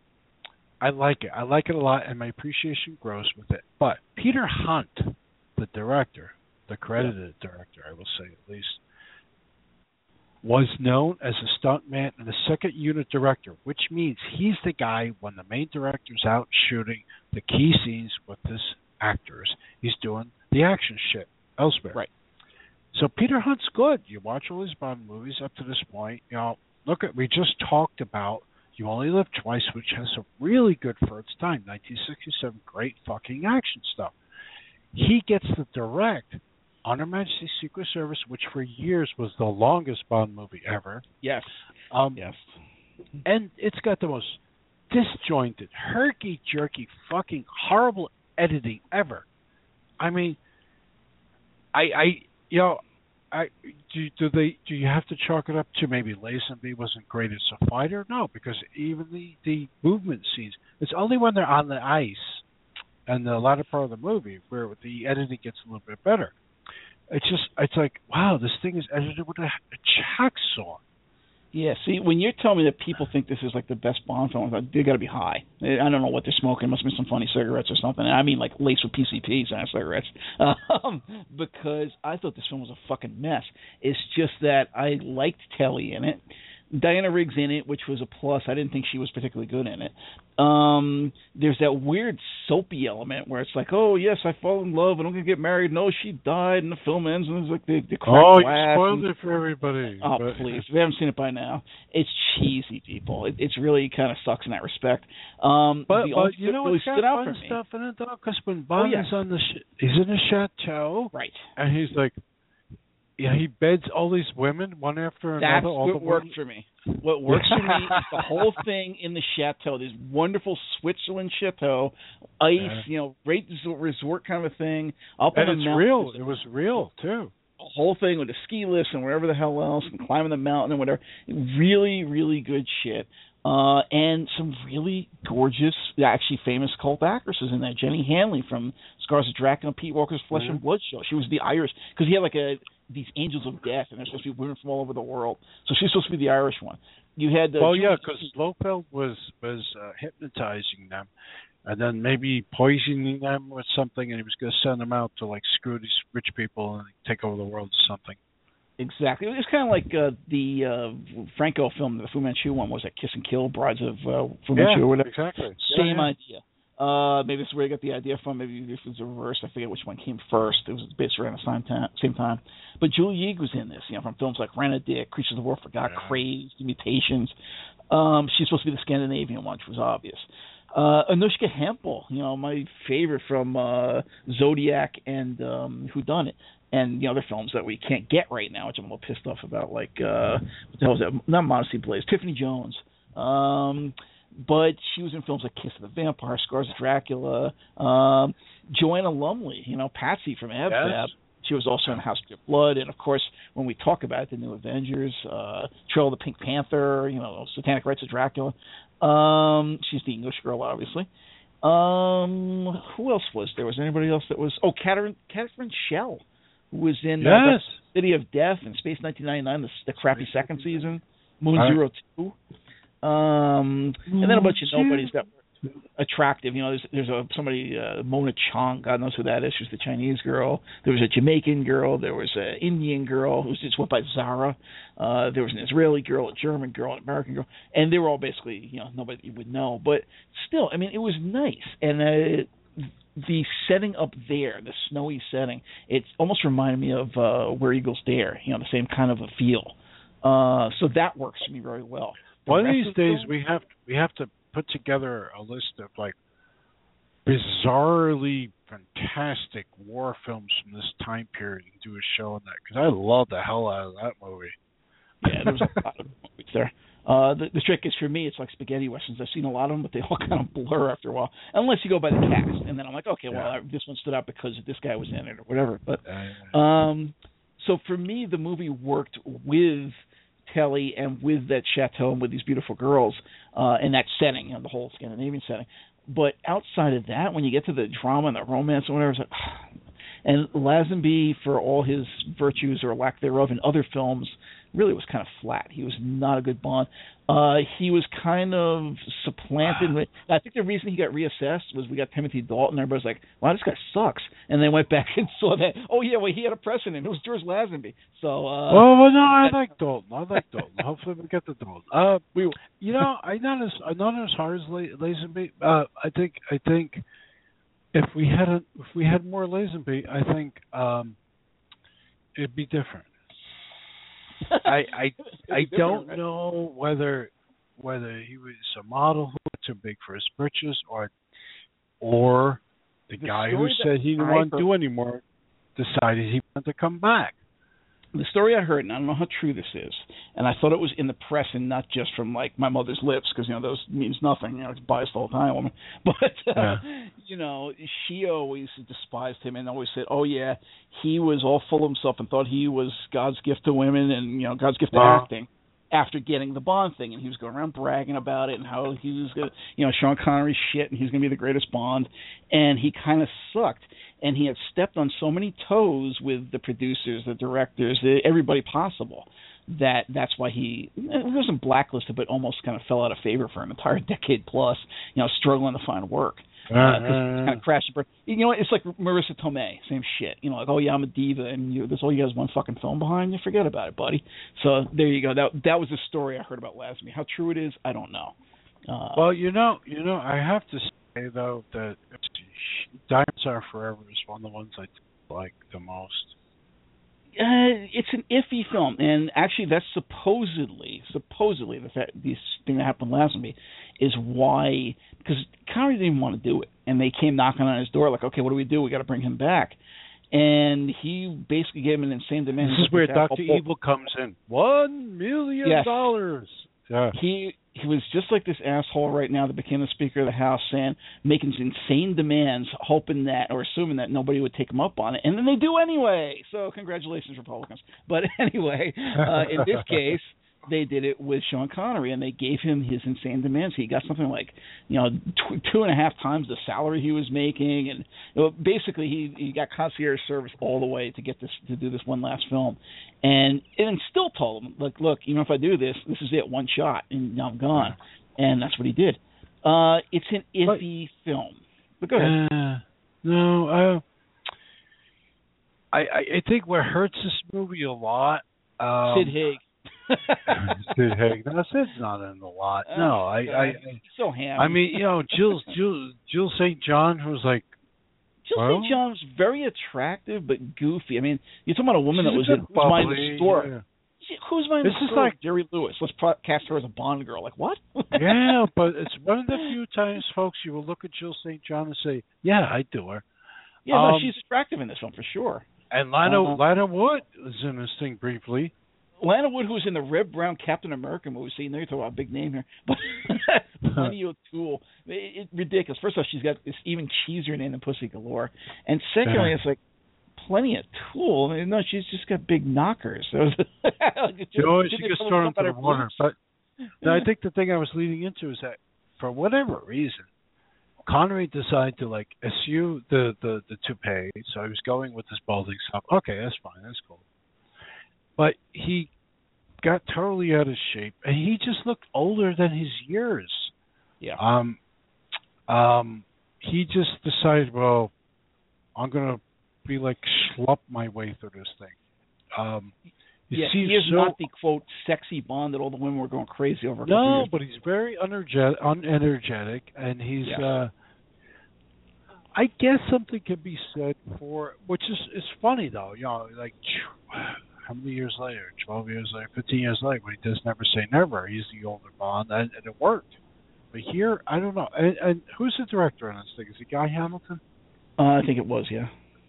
Who did Goldfinger, which is fine, but I don't know. It's it's just they're trying. It's 1971, so they're trying to be hip. They're trying to be trendy. They're trying to be psychedelic. There's two. It's set in friggin' Vegas. You've got uh, okay. The only thing that works is Charles Gray as Blofeld. Uh, he's kind yeah. of the iconic Blofeld, even though we've had a couple already that weren't too bad. No, um, he's very good. He's very good. Yeah, yeah. But the rest of it, I mean, you got freaking Jimmy Dean in this movie. You know, it's like that blustery American gambler guy. Uh, I mean, the sausage guy. The sausage yes, guy. Yeah, yeah. Exactly. I mean, it's like I'm Cameron King. I'm out sausages. Yeah. yeah. uh, was this the one with Bambi and Thumper? I, th- I think that was. Yes. Uh, so at yes. least that, you know, because everybody remembers Bambi and Thumper, they're kind of. I don't know if they were supposed to be lesbians or what, but they were definitely like the original uh, Xenia Onatopps. You know, it's kind of deadly women that were like, oh yeah, they're all sexy, and then they're gonna like, crunch you. yeah, but you know, they're in the movie too briefly to even like think about it. I don't know yeah. how. Uh, they were, they were uh, not there long enough. That's true. But not the there long enough. it- but the I two, mean- the two, the two uh, killers who are, in hindsight, have been called gay killers. But I just thought they were two crazy buddies. uh, Mr. Wint and Mr. whatever the hell they were. Kidd, Mr. Kidd. Yeah, they, they were so so gay, and I don't know how you could even dispute that. Who's who's the one guy? Glover. Uh, uh, Bruce Glover and um, Bruce Glover. Putter Smith. Mr. Putter Smith. Yeah. Oh, you thought they were gay? Oh, I always thought that. Even when I was young, I'm like, there's something going on between these two guys. This isn't normal. yeah, like, back in the seventies. But like, they they were a bright spot in the film. Uh, I think one of the Oh, yeah. best. The, the one of the, you know, it's got some They are scenes, memorable. You know, If you remember Bond's killers from Bond movies besides uh, you know Odd Job, this is the one you remember. You know Odd Job, Yeah, Rosa yeah. the shoes, and you know went and uh, what's her name there? Kidd, went kid, And, as in Captain. Yeah. Um, like when he's in the funeral home, they lock him in the coffin, and they they want to. What is that? When they want to burn the body and cheat the family out of? Cremation. What's that called? Cremation. yes. Uh, that you love me. Uh, yeah, that's a good scene. That, that's a pretty good scene. You know, like the freaking thing is burning. It looks like it's really hot in there. Um, I don't know. The whole thing falls apart when he gets in this like little Volkswagen moon buggy running around the Vegas desert, chased by ridiculousness. that was the worst Um, part. And they tried it. They snatched that scene from Doctor No, and they tried to remake it for for Diamonds Are Forever. When they ended up on the uh this uh like oil rig, remember at the end of Diamonds? Yep. It's it very much harkens back to Doctor No. You know, like there's, you know, maybe we're going to do some nasty things to Jill St. John's character, which I forgot the name. Uh, Oh, uh, character. no, she was something cheated. Tiffany Case. Tiffany Case, yeah, okay, okay. And just the ending of that was like, yeah, okay, yes, you know. I just it was lesser. Even when I saw it first on, I was like, oh, this is so disappointing. I think the most memorable scene for me was him sitting in the toilet to go upstairs. Remember, he goes into the crapper, and that takes him up into the the secret hideout. oh yeah, yeah, yeah, yeah. I was like, But really? Charles Gray was good. That Charles Gray was good. Oh yeah. Charles Gray was great. No problem with him. Um, so anyway, then they decide, okay, well now we really got to do something. So they found, and what what do we do? Who's popular? Well, we could take you know X, Y, and Z from television because the the spy thing had scattered out to TV already. Which who knows if we'll get to talk about that today, or if we'll just leave it for the the cult film day. Uh, but they looked for who could we use that would be a good fit. And I said, well, look at this fella, Simon Templar. He's pretty dapper. He's got a good sense of humor. He's Very really popular. good. very He can popular. sort of wear a suit in in that movie, and not so much in the movies, but in in the show in the Saint, especially in the black and white era. He really real could, uh, life. work a quiff. he can really work a quiff. Yeah, yeah. Quiff And Roger Moore dressed like nobody, man. You know, when he was doing the, he was the Fabergé spokesman for years. So you know, man, Exactly. yeah. So they they brought him in, and a lot of people were upset because you know all the way through his reign, not just at the beginning, uh, because he was not Sean Connery. But you know, what do you want? Sean Connery wanted to do something else. He had gotten old and fat and bald, and wanted to become a serious actor and do you know Dos Applausi films or whatever the hell. Uh, so you know, here's Roger Moore, and he does an interesting one to kick off. They Yeah, do a yeah. pseudo black exploitation because it's 1973. Black right. exploitation, which we'll be talking about in a couple of weeks, is in full flare, and he, they put in a beautiful, beautiful young Jane Seymour. I mean, if you ever thought nothing, if you if you thought Jane Seymour sucked and everything she did, all you can think is Dr. Quinn, like my wife. Oh God, freaking Dr. Quinn. No, watch this movie, you, you'll fall in love with her. Like, holy shit, this girl is gorgeous. Uh, it's like you want to eat her alive. She's just so hot. Um, Gloria Hendry pops up in this from Black Belt Jones, Hell Up in Harlem, oh, Florida she's great. She's great. She's yeah. fantastic. Um, you got Geoffrey Yaphet Holder, as Baron Samedi. Yaphet Kotto's Yeah. in the damn thing. He's, he's the baddie, uh, Mr. Big or whatever it was. Um, yeah, and you also don't know Yaphet Kotto. He's just stuff like Drum, Truck Turner, Friday Foster, Bone, Freddy's Dead. Uh, you know, Julius Harris is in this, who was the father that ended up taking over Fred Williamson's operation in uh, the Black Caesar sequel, uh, whatever the hell that was called. Uh, can't remember at the moment. Uh, do you know what you want to talk about? Hell Up in Harlem, that was it. Hell up in Um, Harlem, right? Let's see, who else is in this? Um, Roy Stewart, Earl Jolly Brown. I mean, you know, the guy that's only whispering all the time. Uh. You know, it's basically. Oh, and Madeline Smith is in it. Talking about beautiful women. Uh, the Oh. redhead, uh, Taste of Blood, Yeah. Dracula, Vampire Lovers, Frank Sinatra from Hell, Theater of Blood. Um, you know, I of of the Roger Moore Bond films, this was always one of my favorites too. Yeah, it's good. It's I good. love black Yeah. exploitation. It's it's so you know, and this is a black exploitation film with Bond thrown in for the hell of it. I love when he goes into the bar in Harlem and they're all kind of staring at him. He's sitting there ordering a drink and they're like, "What are you doing here?" he sits down. He orders It's a nice, and there's a nice, and- yeah, yeah. ahead. there's a nice early '70s car chase on the FDR Drive too, and New York's FDR Drive. It's very, it's a it's a it's a funny thing. Before they get to Haiti, it's a very New York kind of movie. And Um, I I've mentioned the Saint before. I'm sorry, he actually had done the Persuaders as well before this. Yeah, Like, which I like a lot. Another show I love with Tony Curtis. We'll talk about that one these days. Yeah, yeah, all those Tony Curtis naysayers. Tony this. Oh yeah, I mean, I, I don't care what you think about Tony Curtis. I mean, to me, he was always kind of a joke, but I love him in the show. Oh yeah, and the Great Race, which is like one of my favorite films of all time, but that's another story. What about the Manitou? The Great Race, dude, not the Manitou. I love the Manitou. I've seen it a lot, but I don't know. Anyway, we digress, but that's what we're known for. That's right. Uh, plus, we gave ourselves a good laugh. Uh, Uh, So- um, so yeah, no, uh, live and let die, and it's at the theme song. Let's go back to that theme for a minute. oh, yeah, Paul McCartney and Wings. This is right after the Beatles were over with, and he's doing it. It's the best period of his Wings stuff, you know, because later on that kind of sunk too. Um, yeah, yeah, this is the Venus of Mars, you know, rock show. He's just like Exactly. surrounding it with his best albums with that band. Um, this is a great rockin' song. It's one of the the best. Wasn't it right before uh, Band on the Run? So he's right at his strongest period here. This is this is like Paul at his strength of his solo. I think it's right. Yeah, seventy. Well, what are we talking about? Seventy. That was like seventy five, I think. So this is seventy three. No, yeah, it's- This is seventy three. No, it's about this time. It's right Yeah, around so- this time. exactly. So Yeah. he's really kicking in there. Uh, Yeah, it's, yeah, it's yeah. Song. Um, there, there was a horrible cover by Guns N' Roses. Less said about that, the better. But you know, Well, it was. Serviceable. What? Uh, um, and did you ever hear their version of uh what the hell was it? Sympathy for the Devil? Oh, what, Guns N' Roses, the world's most overrated Do not blaspheme on that song. The the world's most overrated friggin' band. My my friend used to say U two was no Guns N' Roses is uh zero talent except for Slash. Uh, anyway, uh, so we move on to the Man with the Golden Gun, which uh, this is where I think people really stopped questioning, like, okay, what do I think about Roger Moore, and started either loving him or hating him.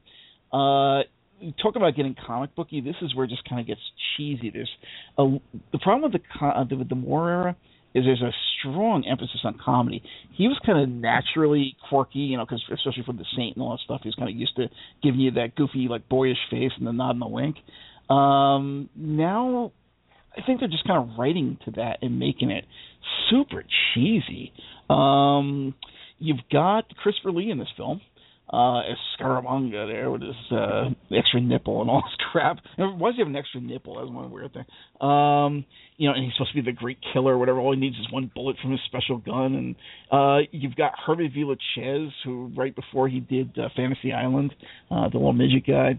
Um, Maud Adams is in this one, uh, a pretty girl who wound up in Octopussy later, and things like uh, Rollerball, Tattoo, uh, Angel Three, Silent Deadly Four of all things. Um, I don't know if there's anybody else of interest in this film. Oh, Britt Ekland. Britt Ekland was in this one, uh, who was the Britt Ekland and uh, Maud Adams, right? Yeah, yeah. yeah, Britt Ekland was famous for the Wicker Man, that great uh, nude dance she does. You know, hey ho, who are you? Uh, and of course, she was the French uh, with Rod Stewart on Tonight's the Night. She was the his girlfriend at the time. Married Uh, I think.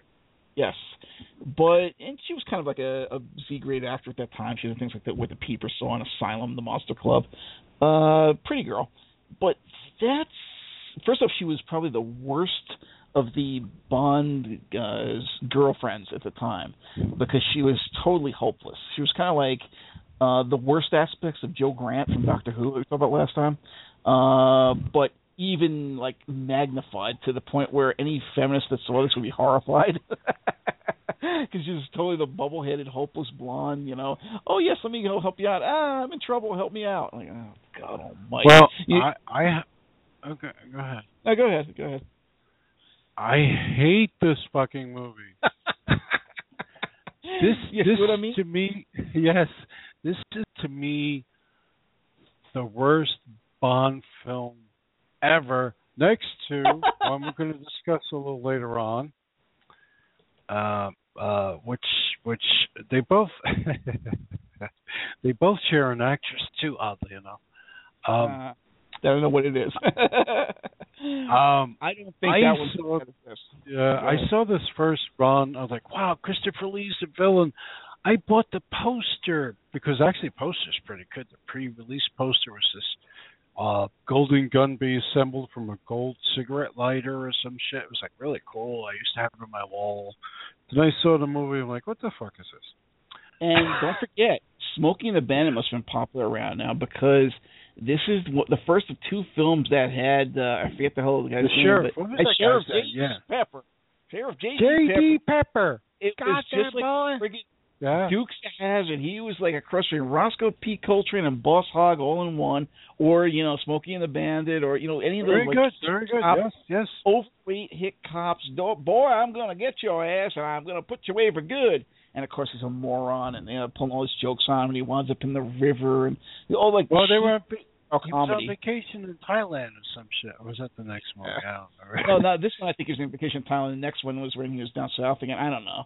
It, there, there Yeah. were, his uh, introduction into the series, as short-lived as it was, was pretty. uh yeah, it was uh, only so- two so pictures, they- but It was biased. It was a, it was a bad choice. it was nice to see. uh It was nice to see them try to get that kung fu thing in there, but it was like half-hearted. It was like the half-hearted, you know, it was like the half-hearted Bond movie. And Yeah. And Christopher Lee And sucked in it. but you know, Christopher Lee's a villain. You know, Christopher Lee. Um, this is like Bible lore at this point. That you know, uh, if you know anything about Christopher Lee in his life, his family is actually related to Ian Fleming. So this was big for him to be in this movie. It was a big thing, and um, he he's perfect for a Bond villain, just not this movie. And you know, Scaramanga is a good character. He's like an ace assassin. He's a man with no qualms. He's a he's a great killer. Um, he's got a lot of Say money. that, but he was terrible in this film. I know, one of I'm leading up to first that point. well, there's there's you know, so what happens at the end? Yeah, okay. So Scaramanga has this island paradise where he has, a, I think it's like a nuclear reactor or something. There's one guy running everything on the island. I'm like, wait a minute. You got this big island. He has a, he has his own seaplane too, and Yep. and but there's only Scaramanga and there's one guy. Yep. You remember it was like it was like a token black guy. you figure he has all this money he's supposed to be making from his like expensive kills, and Yeah, yeah. he's so powerful and he's so scary, but he only has one freaking guy working for him. Like, what is this? They blew out And the you're budget right, on this picture somehow. They did. Like Doctor No, like they had was like his Man Friday or some shit. Like, come on, yeah. really? There was no there were no there was no money in the budget for extras. So I remember specifically Bond gets the island. There's one black guy in a jumpsuit who's like, I'm, I'm working the buttons. So I'm like, what the fuck are you talking about? You know, where? And this is the year after they just did a black exploitation bond. You got black empowerment one year, and the next one they're doing this. I'm like, what? yeah, yeah. It's like it's like they really didn't. It seems cheap too. It seems like a cheap Bond movie. I don't know why. Uh, sucks. There's no two ways about it. It sucks. it's funny. Now but there's, but there's love for this movie. I mean, some fans like this movie. I'm always curious why. Um, Maybe we have the Carly Simon song, "The Spies Love Me, Nobody Does It Better Than You." but we didn't get to that one yet. oh, that's right. That's the next one. This is Lulu. This is Lulu. Oh, Lulu. that's even worse. you know, wow. yeah, okay, so let's put this in perspective. Back in the '60s, Lulu, to Sarah with Love, can cannot that. There's, no, she was good for what she did. Lulu for me is always going to be Ab Fab. I'm sorry. no, I love to serve with love, but I just thought she was weak. It's almost she's like the Sam. What the hell's his name? Sam, help me. Smith. oh, Sam. Smith. Yes. Smith. Yeah, Mhm. Sam Smith will be remembered as much as Lulu. So uh, and about as well. you've heard it from the words of me. So two years. What was that? What was that song? What the Um, one that you just for uh, Spectre, or the one you Spectre, talk about Lulu's? Um, what the hell? Spectre, What was the man with the golden gun? The man with the golden gun. He's got on the run. Oh my god. No, he's got a powerful weapon. He That's charges. Who wrote this? I don't think it was Barry. no, I don't think it was John Barry. Barry. There's no way. he's got a powerful weapon. You're right. He charges a million a Charges a shot. million a shot. The man with the golden, and it's something they were doing a lot at that It time was period. all about phallic imagery and cum yeah, jokes. but they were they were trying to get their singers to use the glottal stop in their voice. Yes. I was like, what? Now things improved with the next picture, Yeah, the. Spy Who Loved Me. Uh, what I like about this one is Barbara Bach, uh, who was, of course, in things like The Unseen and Screamers for Sergio Martino, uh, Big Alligator River, uh, Caveman, which is where she met her future husband, Ringo Starr, uh, Black Yeah. Blooded Tarantula, Short Netted Glass Dolls, Street Law, Renzo Castellari. Uh, very pretty Italian girl. Um, Yes, yes. Kurt Jurgens, Kurt Jurgens was in this one, from In God Created Woman and Vault of Horror for Amicus and Mephisto Waltz. Um, and he's that, that kind of thing we were talking about before. The the Gert Frobe, yes, you know, that that kind of imagery. Yeah. the suave yet sinister Germanic uh, baddie, Uh. basic. I thought Uh, Kurt was fun. Yeah. And this is actually where they introduced the Jaws character, which is probably the only good thing Richard Kiel ever did in his career, unless you count Eegah. Uh, uh, this was the first one of the Jaws ones. It was less campy than the one that came later, where he got involved with the little girl with the braces. That was just weird. Um, Karen Munro was in this one. I don't know if you remember that. Uh, Yeah, everybody knows her. You know, Captain Kronos, uh, Dracula 1872, Maniac, uh, Star Crash, Don't Open the Christmas, Slaughter's Eye, uh, Franco's Faceless. Valerie Um, Leon is in this too. Valerie Leon, you're right. Uh, let's Yeah. see who was.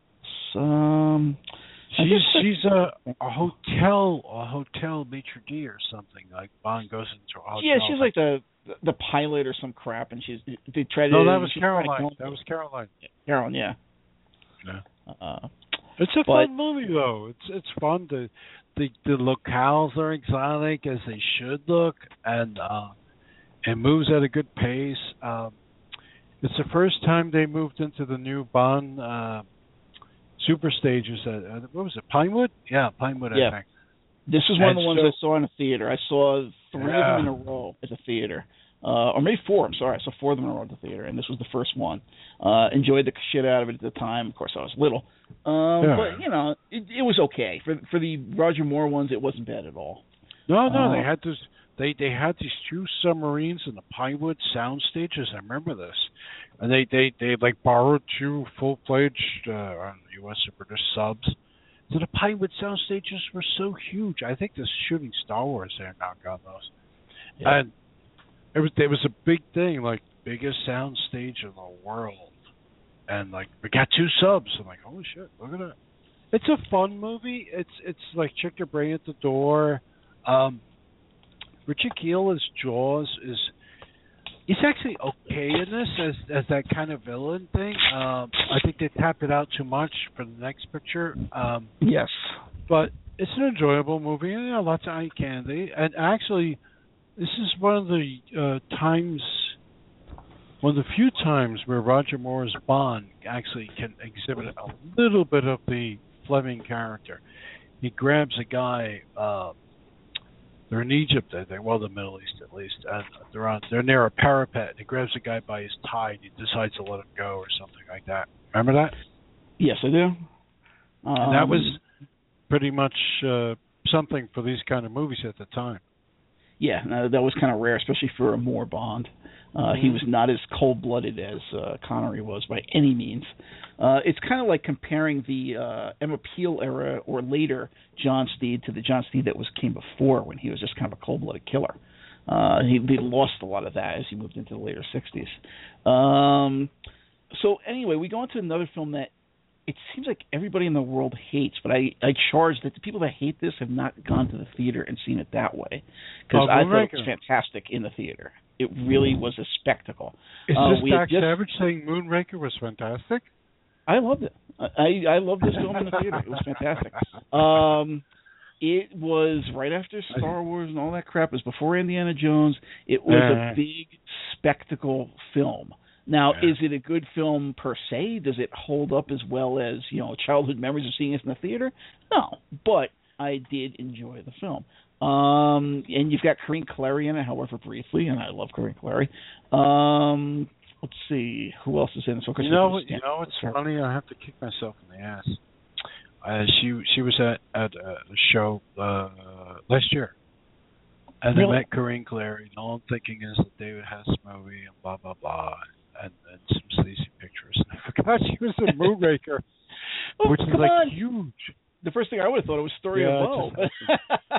Well, no, I remember that. I mean, but I forgot she was a Moonraker. You know. and Hitchhike and but yes, Moonraker. Yeah. Well, no, I remember that too. Uh, well, I figured that maybe no sleeves, but uh, know- of course. it's again, we're not talking a fantastic film by any means. It's comic booky. I was young. There's a lot of things there, but if you're gonna go see a movie in a theater, especially the, the way they make films nowadays, because they didn't really make cheesy blockbuster films that didn't have a you know check your brain at the door kind of stuff as much back in the 70s. The 70s were more like intellectual films and shit like that, you know, artsy films, whatever. Uh, or very violent, very violent, downbeat, Right. twisty pictures. Yeah. Whereas you got this, and it's like, what the hell is this comic book shit? But if you watch it now, it's, I, I think if they put it back in the theaters, people would love it because it's just big. I mean, the guy's like kidnapping a rocket to go to the moon. Oh, It's just, and, and I think if I'm not mistaken, isn't there uh, the usual uh, globe trotting type shit where it may, I don't know if they were in India or wherever the hell they went. Um, it's just a cheesy comic booky uh Roger Moore Bond film, but I really had fond memories of it.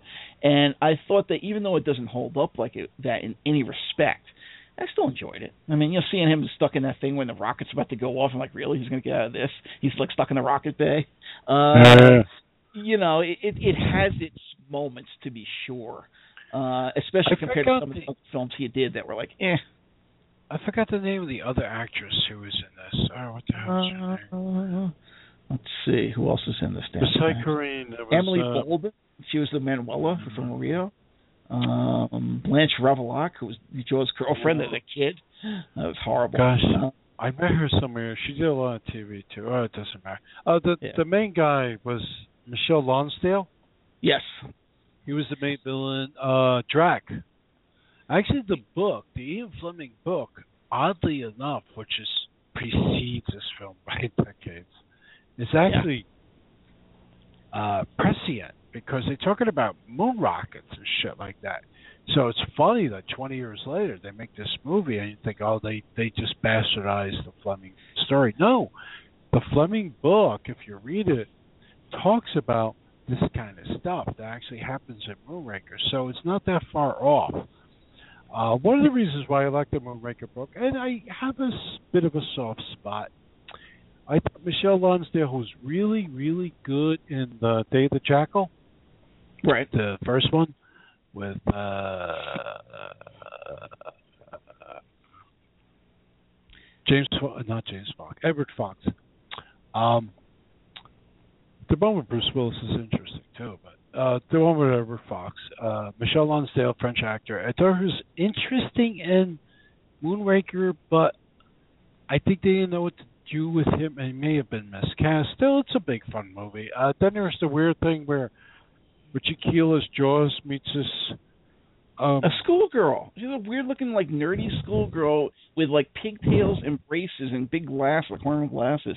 And he falls in love with her. And, I'm- and this is supposed to be like partly comic relief and partly cute. Like, oh, let's humanize this evil character we made in the last movie.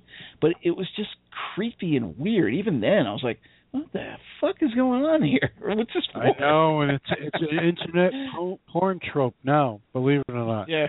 So. It, it, was Oddly good, enough- MILFs are popular, so why couldn't this creepy shit be popular?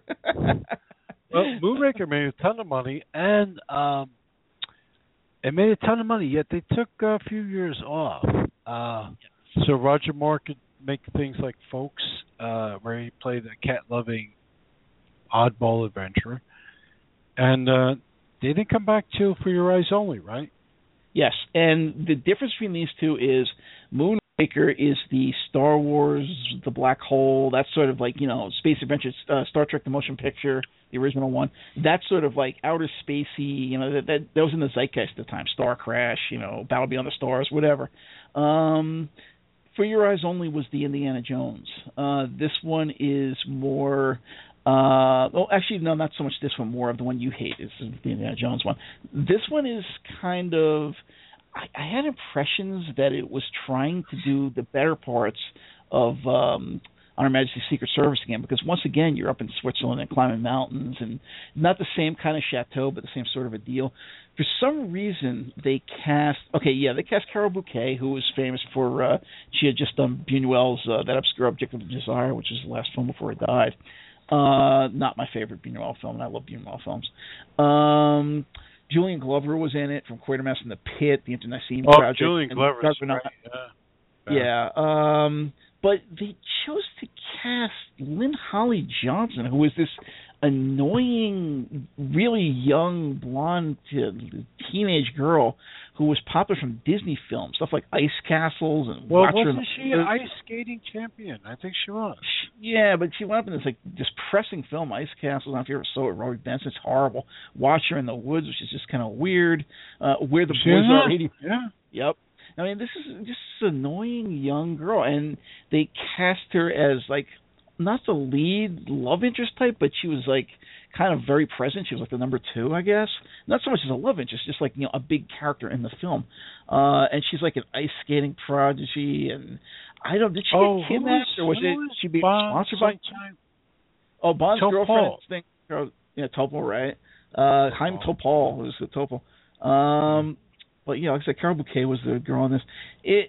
Carole Bouquet. I remember liking it in the theater, but seeing it later, it was like, well, I kind of like the setting. That's about all I can say for it. Uh, yeah, yeah. I thought I thought Moore was very good in it. I thought I thought he invested more of himself as an actor. Uh, Yeah, you know. Roger Roger Moore gets a lot of shit, and you know, I'm going to stick up for Roger Moore right now. Uh, he did umpteen years as a Saint, and you know, it's out there. Um, there's a lot of good stuff in that Saint stuff. You know, Oh, yeah, uh, watching it now. That and Mission Yeah. Impossible. Watch every uh, basically every time we get a chance. Uh, you know, because we don't watch TV really, we just watch DVDs, and that's our big thing. You know, you have breakfast, you watch it with coffee, you watch it at nighttime, whatever. We're going between the two series, and yeah, we're still in the black and whites there, just like we're in season two of the Mission Impossible. But there's some really good episodes there. Yes, some of them are really freaking cheesy. Some of them are really hard to watch. There's a lot of piss poor, faked American and Mexican accents left and right yeah, of course. But- Yeah, yeah. a lot of British character actors that you'd recognize from other shows that you watch and other Hammer films and other movies you watched. And you know, But some his of them acting, his acting's on par though on some of those things. You know, he's like really, he's there. exactly. And and right. yeah, they just hire him as a as a pretty face for Bond. Uh, yeah, uh, yeah, I think partly too the Persuaders got him the job too. Um, Yeah. But uh, yeah, he invest he ob to me he obviously invested more of himself in Your Eyes Only.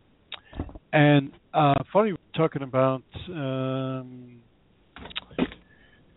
who the hell directed Honor Majesty's Secret Service? oh Uh, yeah. Um the, the fellow you're talking about that was the uh AD. Uh I was the unit. AD and the, the stunt Yeah. guy. So John Glen, who has been the AD and stunt guy and action director, second unit, second unit for a number of uh, past Bonders, now gets his chance to direct a Bond movie, and he got Yeah. to do Eyes Only, and he he did a fine job. Uh, it's more of a European kind of Bond movie. Um, Yeah. I think if we're gonna rip it apart for anything, well, if I was, it would be Lynn Holly Johnson. It's a little Yes. icky. Well, I don't know if you like young chunky She girls was- who think they can skate. It's fine, but yeah, and with annoying voices and oh god she was the worst part of this damn thing and Yeah. like i said before and you just kind of tied it up why that may be the same it felt like they were trying to redo the better parts of you know on majesty's On- secret service and that Yeah. was a failed film so here we go we have a film that's once again kind of the same vibe and it fails it, it just doesn't work well, it Uh, doesn't help too that Bond's ally, played by Topol, Topol. Um, we all remember him from his uh, on the roof Classic. Fiddler on the Roof and other classical European pictures. Yeah, Uh, Fiddler on the Roof. um, Um, he's, he's he's he's good. He's bad. We're not sure if he's a drug runner or a saint or Devil, you know, and they actually, you know, for Bond script writing, that's a bit clever that they actually did not make it so black and white for that character, and I have to give them kudos for that. You know, Oh yeah, he did an okay job with it. It's not a problem to talk Yeah, he about. did a good job. with know, Julian Glover, Julian Glover is a freaking villain. Yeah. Yeah. But it, it's it was interesting. Um, Yeah, followed by one of the worst pictures in the series. but I enjoyed this one. Once again, it was I think it was one of the latter ones we saw, at least with my parents as a kid, in the films, uh, in the movies, which was Octopussy. Um, I remember when I saw it, I was horrified because it was kind of like a letdown in a lot of ways. But all right, you have Maud Adams in it. Uh, they had that whole sequence in India where he's riding the jitney and all that with uh, Vijay Amritraj, uh, who kind of made a career out of that afterwards, popping up basically as the same character, uh, just in little bit parts and such. Um, Louis Jourdan was in it. You know, BBC's Dracula was probably the best thing he did. Um, but you know the whole thing with the circus and the balloon and uh, it, it was just a little too uh yes Giorgio for me. Anybody who remembers Luciano Pavarotti's big flop? I don't know. I, I I think this this movie was totally. I don't know. Some people like it. I don't know. Good for you. You like it. I it's, it's Louis Jourdan was was couldn't really give a bad performance if he tried. My God, Right. Louis Jourdan goes back way back. You know, uh, uh, movies with Maurice Chevalier. You know, uh, way back. Uh, handsome Frenchman. Uh, uh, well-renowned actor. He probably did stage. I'm sure he did do stage musicals probably. Um, he's playing the villain in here, and and and he's not the problem. It's the movie. The whole movie's the problem. with This movie. It's Yeah. it's just Roger Moore looks tired, yes, Um, he does. and it looks like somebody drew it on the back of a napkin during the uh, MGM Coke party. Hey, Bond's gonna dress as a clown. Yeah, yeah. Well, see, we're almost at the end of the Roger Moores, and now it's coming back to me why I always felt that the best Roger Moores were his first one, the black exploitation, Live and Let Die, Uh, and the one you were talking I was crazy like I because I, like the film was Moonraker. That's really the second best Roger Moore film because after that they're all kind of extremely dicey. I mean, he's good in them. They all have good parts. There were very attractive women in them, but the films don't fucking work. And comparing him to Sean Connery, which is a little unfair, there really isn't a comparison. So well, what, what, and and and and Maud Adams is like just ambivalent in this. She's like she's there, she's not there. You know, like, eh. Yeah, I didn't Um, feel her in it. She was much more present in uh, the film before that we were just talking about, uh, in Yeah, in a I- smaller part. So Right, right, in a smaller part, right. I, I, and I, I, I still to this day, I almost pissed my pants when I hear Louis Shank go, "Octopussy, octopussy, octopussy." who, who thought that was a good line? it's a Who didn't, who did, thing. who didn't like spit their coffee out when he was doing that on set? Exactly. Uh, Okay, we went from Pussy Galore to Plenty of Tool to Octopussy. I, mean, I remember when it came out, I'm like, really? they going to use that as the title? That's Not just the character line that's the title. too, because he's chiding her. And I'm like, you're kidding me. It doesn't work. Enough. The whole thing is Bond is after a famous Fabergé golden egg because it's like worth billions of dollars, and like this rich guy's got it. Who gives a shit? You know, it's, it's the movie that should not have been made. right. Um, all right, so we're we're coming up on quarter of, so I'm sure we're going to wind up running over once again because we're almost done with Roger Moore. Uh, he's got 2 We're- more. That's what we're known for, though, going over time. we got one more Roger Moore film, which was A View to a Kill. Now, it's contrary to what I used to remember. It's not his worst film by any no, means. it's not. Um, and I do like uh, Patrick Macnee in it. I did think it, I do like Grace Jones in it. I did think it was funny uh, when he uh, identified himself as St. John Smith, which you know basically is John Smith, but they try to give a little British flair like Saint John Smith, oh St. John Smith. Mm. uh, and of course they saw through it right away. Christopher Walken, Walken's in it. Uh, he was probably the weakest thing in it for me, uh, but that's kind of the case with Christopher Walken as a role. He's really kind of a weak uh, character. What actor. you didn't like Christopher Walken as the villain? I no, mean, did you? Oh, did you like him? He's so you know he's a presence that when you see him in a film you kind of laugh like oh look Walken's there, but he just doesn't yeah. work. He, he's like a James Woods without the character, without the soul. He's just kind of. Wow, that's weird. No, I don't see that at all. Annoying. He's not as annoying as Harvey Keitel, but he's like one of those like, eh, just for Ah. Christopher Walken's like in a universe by himself, man. but but but he's he's totally he's totally wrong for this movie.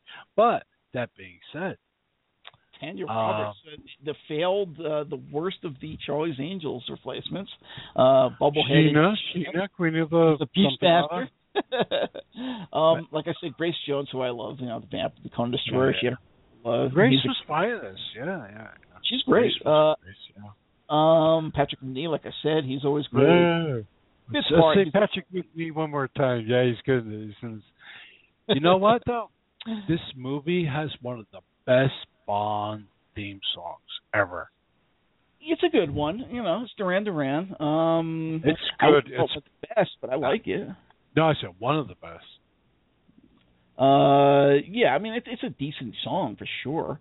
Uh, I wouldn't put really it up there. like with, of Kill. Yeah, yeah. yeah, I wouldn't put it up there with Thunderball or something like that. But it's like, okay, yeah, I like it. Uh, no, definitely um, maybe it's like if we're gonna go down number six or seven, yes. This was the last Bond film, I'll say that, that had a good theme song. After that, they're all kind of. You gotta be fucking kidding me. Um, you know who's in this? Alison Doody. You know the, the crappy TV actress. Who's she in? Uh, she was apparently Jenny Flex, one of Mayday's assistants.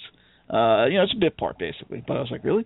Uh, she was in a lot of shitty TV shows in the '80s and early '90s. I can't even think. You of it. know, you know what hurts stuff. this movie though? Yeah, to be serious for a moment though, you know what really, really hurts this movie? Dolph? Lundgren? Because Dolph's in this. No, One of the it's a blink, baddies. blink and you blink and you miss it thing.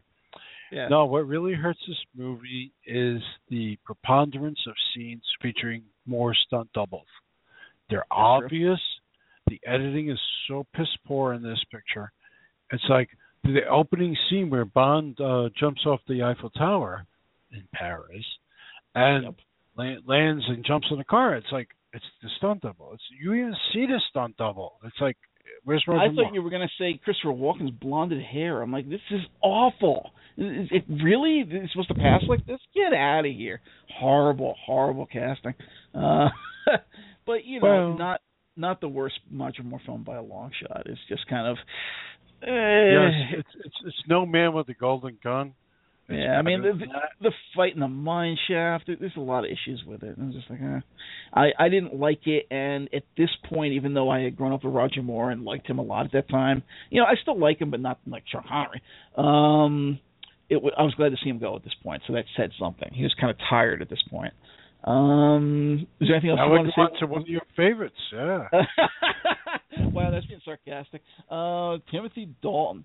Now, Dalton had done some interesting bit parts in other movies. I know he was in Flash Gordon. That was pretty memorable when he was. uh Wuthering Heights. Yeah, I mean, you, you catch him in things. Uh Sextet, for God's sakes. You know, the Mae West Oh, film. you Uh, pulling cheesy movies out. Okay. uh, well, that's what we do. Do we really care about big budget movies? Um, No, we don't. you know, Maryam d'Abo's in extra. I never liked her. I liked her little sister Olivia, who was in Conan the Destroyer. I met her. She's still super cute. Uh, little too, tiny girl. She must be about four foot six. Um, you know, I'm still looking. I'm still looking for this thing I did. Um, I can't find it. Um, Luciana Paluzzi, Miriam Di- Diabo, and Olivia d'Abo, and somebody shot it, and I kind of disappeared. But I'll have to find it one of these days. you know, there's a couple of people I really like in this film in bit parts. Joe Don Baker from you know Mitchell and uh, Walking Tall, Joysticks, Yeah, Gold. Needles. Uh, John Reese Davies from Shogun. That that was the defining role for me. I was like, oh man, I love this fucking guy. Uh, but you know, King Solomon's Mines, Waxwork. I Claudius he was in for God's sakes. Uh, you know, it's just the problem Why? is Steve Dalton. I mean, it's just it doesn't work. It's better than the film that came afterwards, but it was just who is this guy? Why is he so dry? He's like it's almost like he had no personality, which wasn't true if you see him in other films he did. But somehow with Bond, he was flat like wood. Uh, he made Lazenby look lively. That's all I got to Oh, ouch! I'm gonna have a tough time with you on this one. I Go really ahead. like Dalton. I really like Dalton. What did you Um, like about him? This I want to hear. I thought I thought that Dalton Dalton was very close to the John Gardner Bonds. And John Gardner was a guy that was okayed by the Fleming estate to in the nineties to take over uh, the eighties, sorry, eighties and the nineties to take over the the Ian Fleming Bond stories, write Right. new books. And I thought that I remember Dalton saying, "I read all the Flemings, and I'm going to play, try to play it just like Fleming wrote it." But he wound up playing it like Gardner wrote it, which is a bit dry and cold. and- Exactly. That's the problem. Dry and cold. That was exactly what I'm talking about.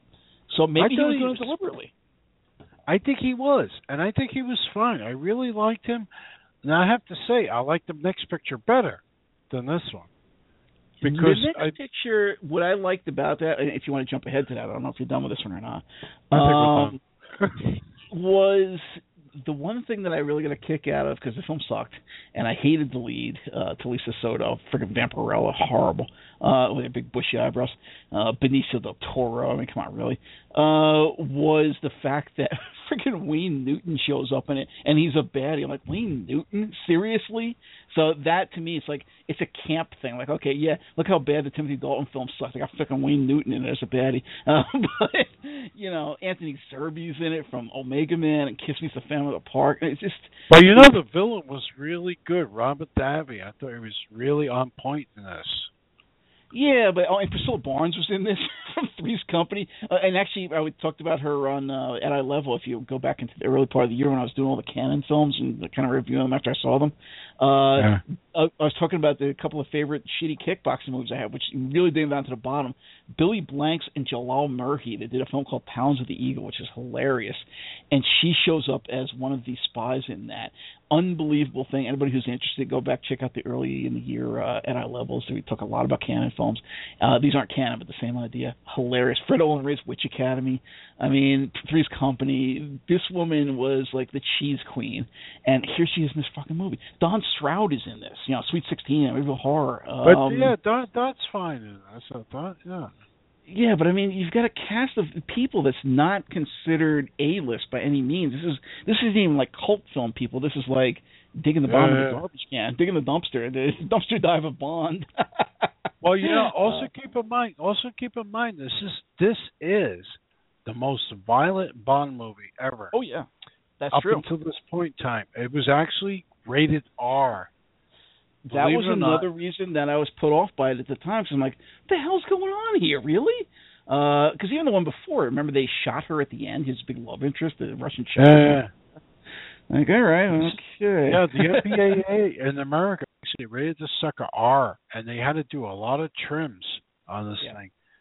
Uh, I think the Blu-rays, the the back to the director's cut. So I mean, we can't tell anymore. We're all we've seen enough bloodshed.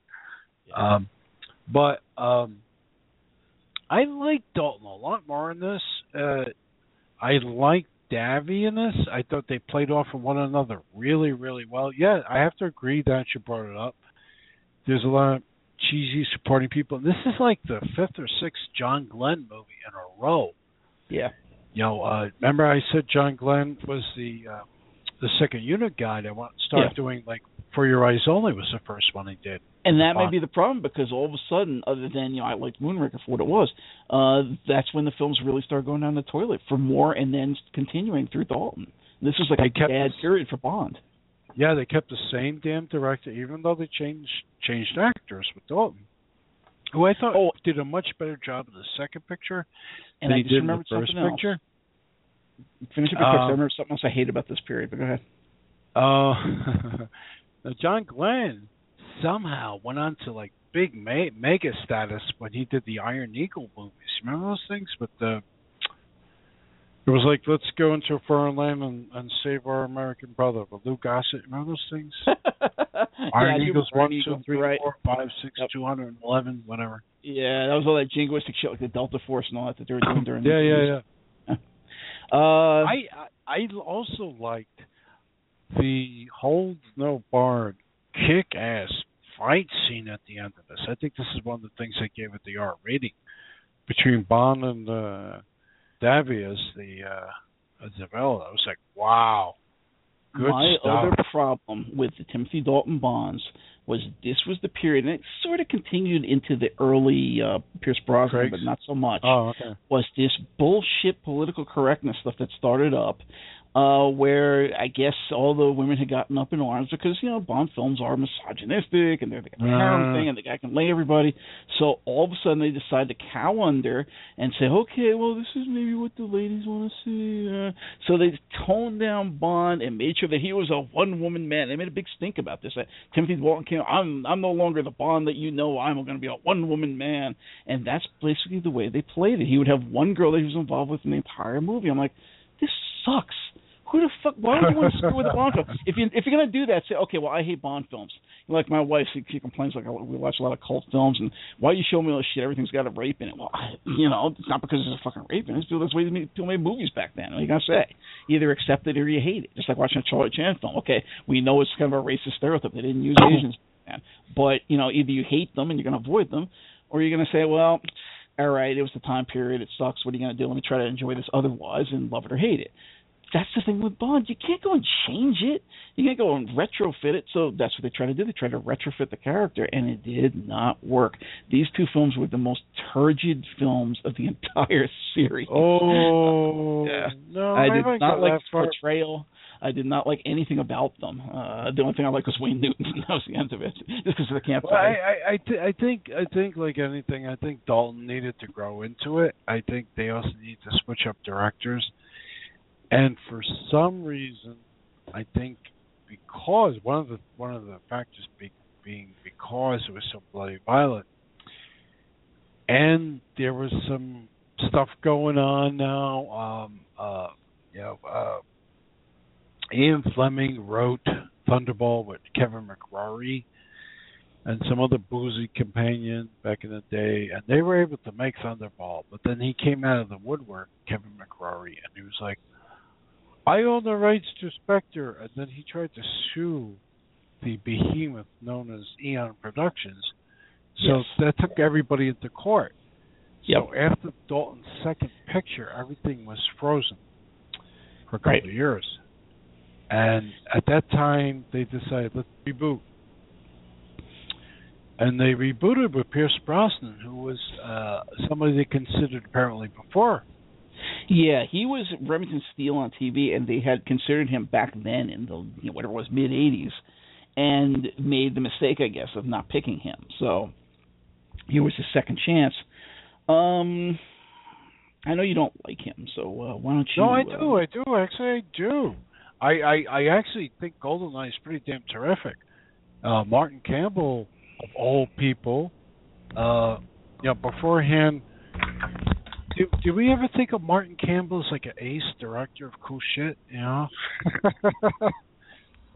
um, I know he did the the Sex Thief with David Warbeck. Remember that?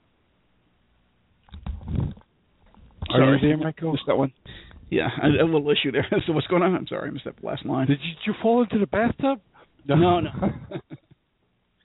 no, I was saying Martin Campbell. Did we ever think way back then that he was like such a great director? But he turned out to be a really good director for this thing. And uh, I think he did a terrific job with GoldenEye. I think Pierce is terrific. I think it's a good movie. I was kind of iffy on it. Um, you do have uh, Famke Janssen, who became uh, Jean Grey in the X Men films. Um, Oh, and is it's kind of yeah, that yeah. ridiculous character, which is the first of those kind of um, Charlie's Angels reboot, um, Buffy type, you know, women on top kind of uh, things that they started pushing around this time. Um, as Xenia Onatopp who basically would go and kill guys by jumping on top of them unless she's going to screw them and then you know crush their privates. uh, but I think really, she does screw them, doesn't she? Somehow. Yeah, it's it's cheesy as shit and really kind of like yeah. really that's that's your thing here. Okay, fine. Uh, Judi Dench was in it as M, which is interesting. First time, yeah. Yeah. Um, Joe Don Baker's in it again. Robbie Coltrane, Cracker, and Nuns on the Run. Uh, he's in this one. I usually get a kick out of him. Uh, another weird one from the future X Men. Alan Cumming was in this. He became Nightcrawler later on. Um, Minnie Driver was in this. I know she was uh, experiencing a little renaissance in film at that time. Uh, but I don't know. I mean, I was iffy on it. Of, of the Brosnan films, even though it's probably the most famous and the one that um, when they made video games out of it, it's the one that everybody. But I don't know. I did not like it as much as The World Is Not Enough, and to some extent, I didn't like it as much as Tomorrow Never Dies. I thought it was a little bit too 90s. You know, that kind of. Mm. Um, it's hard to describe it. That that basically feel from the decade where it was trying to be over the top, trying to please the ladies, and really just being kind of strange and um, not turd is not the word, but it's got this odd feel to it that's not enjoyable to watch. It's just kind of like eh, it just feels kind of nineties. It's like listening to a friggin' Meredith Brooks album in a lot of ways. I'm like, oh. I, I, I, what, bitch? That's the only good yeah, song right. she had. I'm your bitch. I'm your lover. All that shit, you know, Joan Osborne. Oh, please, really, they, they, they like have a lot of problems. Don't mess with Joan Osborne. that decade. Um, I like I like Goldeneye. I like Goldeneye. I thought the pacing was good it's the first time I I really paid attention to everybody's favorite Sean Bean. Yeah, Sean and, Bean. And uh yeah, Famke was fine. Um again, probably it's a Bond trope. They miss they the miscast. About you're saying that she was fine. To me, she was. They were casting her as Tina because she really had the crazy eyes and the goofy grin, and I'm she like, was good at it. Yeah, it was crazy girl. It was Xena. She was Xena fucking you to death. I'm like, come on. What's that wrong with that? Fucked up. That decade was fucked up. That's all I gotta say. You wouldn't want Xena fucking you to death? Oh, please, not my thing. uh, okay. Well, not my thing either. But if we were tied down. But no, no, know, I, right? You wouldn't complain, but it's like, come on. yeah, yeah, but no, though a typical weak Bondian thing was the chick who was who was the girl, right? the the main girl, who I can't remember the damn name of the actress. She was so weak, you know. Yeah, exactly. Um, yeah, it, it it wasn't a bad film by any means. It's just no, the action was good, well choreographed. Uh, there's some the the opening's great. Uh, there's some good stuff. I like it. So next up then is, have Tomorrow Never Dies, and I think the most uh, interesting about this, and the reason that I liked it better, uh, besides you know there's a little bit of that obvious cheese of seeing Xenia Onatopp, was Michelle Yeoh was in it. Uh, oh yeah, first off, I was totally hot for her at the time, and secondly, you know, me too, this, me too. You know, we're trying to tap into the period of, you know, this country had finally caught on during around that time, in the late '90s, to uh, Hong Kong cinema, which had been going on since you know the mid '80s, basically. As soon as they right, moved out yeah. making proper kung fu films per se, they started doing all this wire work shit, and, you know, uh, and you get the John Woo films, and you know, all this stuff was kind of coming over here at the time, Jackie Chan films, whatever, and you know, I was really into that stuff at the time. And here is my favorite of those actresses, other than Maggie Cheung, who's smoking hot. Um, and, oh, you know, Michelle Yeoh! I met Michelle Yeoh. I could die did now. you? Really? Yes. yes. Um, you know, you know, yes, Madam, Police Story, Three Super Cop, Heroic Trio, Wing Chun. I mean, how can you go wrong there? So that for me was a big deal. But you also had Teri Hatcher. Not really, Teri Hatcher. Come on, Lois and Clark. But they kill her off Uh, right away, so you know. Yeah, thank God. Uh, you know, Joe Don Baker's in it once again, Judi Dench again. Um, you know, it's just I can't really say it's a good film, and, and you know, to say that it's better than Goldeneye, it's not. It's just I didn't feel the cheesiness. I, I didn't feel like there was. I hate to sound like one of those people, but I didn't feel like there was an agenda being pushed on me. It wasn't like watching the Charles Angels where it's like, oh yeah, women empowerment. Oh, come on, really? You just, Well, you, you know, you brought up a good point, naturally. though. I, I want to run with it. It's, it's probably the first time in a Bond movie we're starting to see strong female characters, Yeah. aside from and aside from Judi Dench them. I think this is the first time, and this actually would carry over into a couple of more movies. Um, but yeah, Michelle Yeoh. Actually, Michelle Yeoh was so well received in this movie. There was talk of bringing her back, really, or making another movie with her character. That would have been great. And, they didn't, actually. but it didn't happen, and which is a shame. I think the one huge weak link in this movie, uh, they tried to also carry over the same um, the violence that was in the Dalton pictures kind of reemerged in this movie yes. too. Yes, that's true. Um, after being a little subdued in Goldeneye, it kind of the violence was back. But I think Jonathan Pryce's villain was like this megalomaniac uh, Rupert Murdoch on steroids kind of guy, and it was just like we should really rethink this again. And it just didn't didn't gel for me. But there's a lot of fun stuff in this film. Oh, and, you know who else is in it? Talk Yeoh. about weird characters. Vincent Schiavelli from uh, Fast Times at Ridgemont High and Night Shift. You know that weird looking guy. Yeah, yeah, yeah. I was like, okay, uh, it's a strange person to throw in here, but all right. Uh, Actually, you know what? He played an assassin, and he was remarkably interesting to watch this. And it's well, And it made me think- to watch. It's just you know, it was like, oh, it well, I didn't mean it that. Yeah, but I didn't mean it that way. I thought, I thought as a, as an actor, he was very nice. good in this. Very, very small part he had this. Yeah, so interesting movie. Followed by the next one. Well, this one I believe you did not like it at all. I love this one. We saw this. This was one of the last Bond films we saw in the theater, uh, and it was actually I did not manage to see the the two before it, or actually the four before, because I didn't care about Dalton uh, in the theater. So this was like kind of a resurgence. We went to see The World's Not Enough, and the reason was because once again, just like I was about being hot for Michelle Yeoh, at the time I was really hot for Sophie Marceau, uh, who later appeared in uh, Phantom of the Louvre, which is worth looking up if you're into uh, cheesy cult films. Um, unfortunately, it also starred a very sexy French girl. Uh, it also starred Denise Richards, uh, the bubble-headed Charlie Sheen cast-off. Uh, what a moron! Uh, anyway, I can't stand her. And it's funny because she says, "Oh, I wanted to get the role because it's brainy." Oh my God! Doctor Christmas, Doctor Christmas Jones. oh. Remember? God, moron. Uh, anyway, Robbie Coltrane's in it again. Um, you know who is in it? John Cleese pops up in it as R. Uh, you know, anybody who doesn't know him from Monty Python, Fawlty Towers, Doctor Who City. Yeah, I mean. Right. Exactly right. Uh, so it was nice to see him there. Um, I liked the film a lot, even beyond Sophie. Uh, I really enjoyed. You had a little bit of that Xenia top thing, but again, it's not cheesy. It didn't feel like that agenda shift from the '90s. It was more. She was just tough and sexy, and that gets me off. That there you go. That's that's a woman for me. Uh, Oh, you like tough and sexy girls, all right. well, you know, I like a woman who's strong, and that's the bottom line. I mean, not like a bitch, just somebody that knows who she is and knows what she wants, and there you go. Is comfortable with herself, just like I'm comfortable with myself. You know, I like a little you bit of fight. Ah. yeah, there you go. So, Well, I I happy- reeva- I reevaluate reevaluated this one. I, I really wound up liking it more. I um, who did Robert Carlyle, right? yes, He was a villain. Um, yeah, the sexual dynamics between Sophie Marceau and Bob Oh, are very intense. very interesting. in Yeah.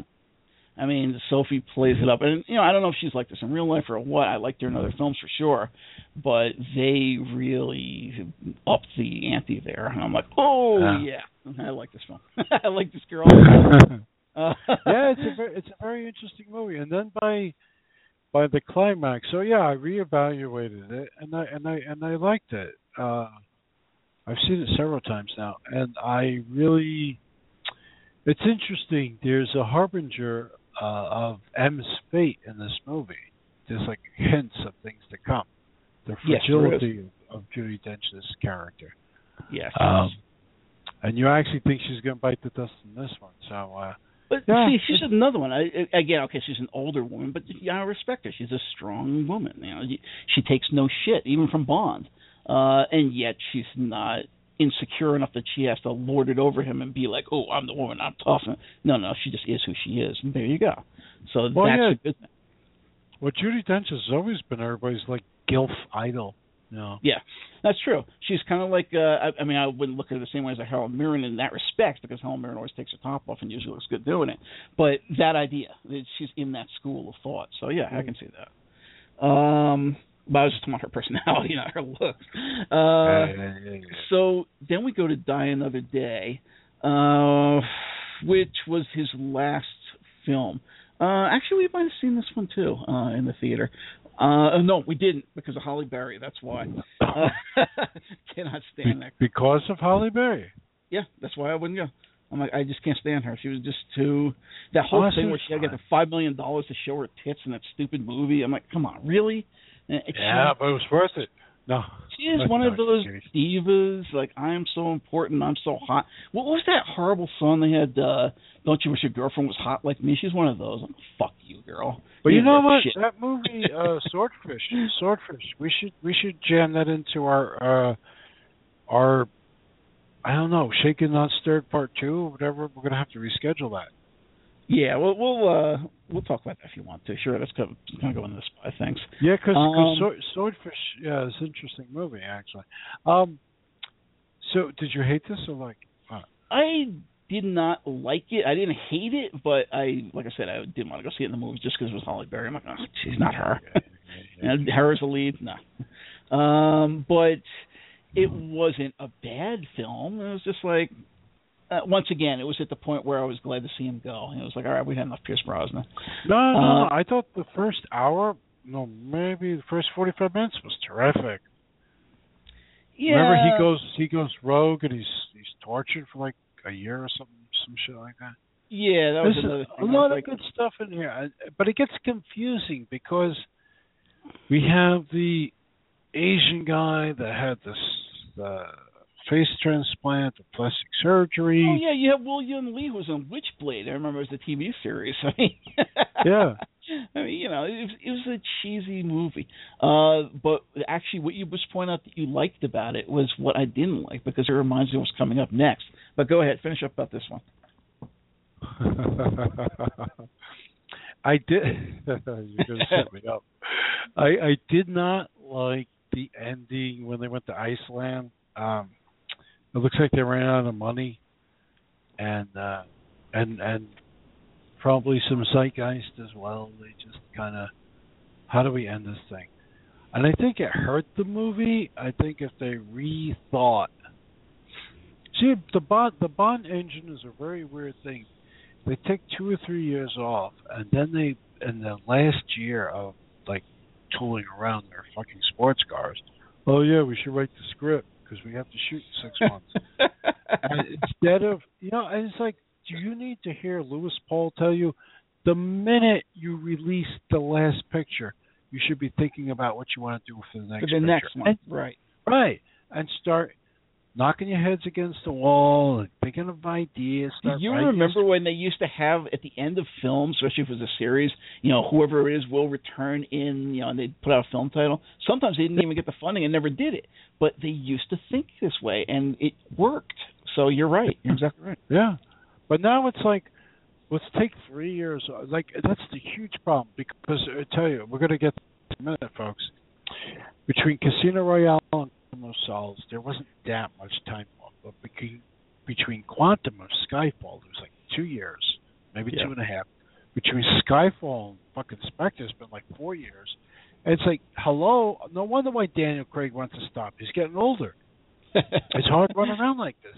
Also, you kill the momentum and whatever Yes. goodwill they have from Skyfall, where Is people gone. were actually, yeah, yeah, they were saying Skyfall's not like one of the, uh, sorry, uh, yeah, Skyfall was not only one of the best Bond movies, it's one of the best movies of the last blah blah blah years. And I'm not just making this up. This is paraphrasing some of the reviews. It's like, wow, it's really good. And this is not what I have to say about Skyfall, but and so they they spent four years dilly dallying after this fucking director who was like he was okay. I wouldn't wait. I wouldn't wait this long for Sam Mendes. They're out of their freaking mind, and that's what they did. They Yep. waited till he did he did he did a badly received play in in Europe, and then he crashed and burned. Like okay, I'll go. I'll do another Bond movie. you know, it's like don't wait this long. And then it it's like they started writing the script a week before he decided he wanted to do the movie. So it's like, anyway, that that was the problem with Die Another Day. Uh, they waited too long. Right, Four it wound years being- later. Mm. Yeah, and it wound up being Pierce's last picture. And I think Pierce was a bit burned in that. I think he realized he was cheated because he, he was a good Bond in in some of the in different movies, and if the Yes. movies were better, Pierce the the whole thing would have been different. And also, if they had brought him in when he was younger, it would have been more successful. They brought him in.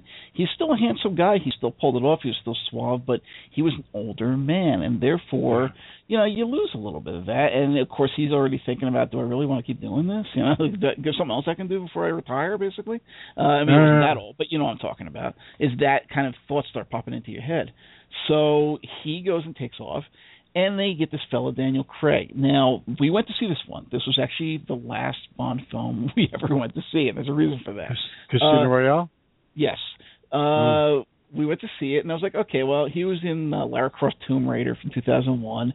I liked that film. You know, it's cheesy. You know, Angelina Jolie looking hot, whatever. Uh, I thought he had a strange build. You know, doing uh, chin ups in the uh, underground, whatever the hell, as his as her boyfriend from the video games. But you know, all right, I'll give it a shot. You know, he wasn't terrible or anything. And we went to see this film, and there he is, injecting himself in the heart with uh, whatever the hell adrenaline to keep himself from dying. Yeah. And then he goes and he gets his balls strapped to a chair and gets them electrocuted. And I'm sitting there and I am horrified. I'm like, holy fuck! Anyone goes to get torture porn film? Who, who thought of this? What is what asshole sat there and said, "Oh, let me make James Bond film. Oh no, let's make it like Saw and Hostel." Fuck you! Terrible, terrible film just because of that. Um, I did not find the girls appealing. I was not like, oh yeah, these girls are hot. I'm like, no, these are kind of average at best. Uh, the villains, Eva Green were- average. yeah, I didn't Oh. really like her. I did not like her. Uh, did nothing for me. Uh, What's interesting is, as you had pointed out once, Tsai Chin was in this as a veteran poker player. I barely remember being there, but yes, she was there. Um, you know, it's just okay. Yeah, you get the whole thing with the casino, and that that, was that Usain Bolt in the beginning. The whole thing where they were jumping the roofs or whatever the hell. I mean, that, that was kind of crazy.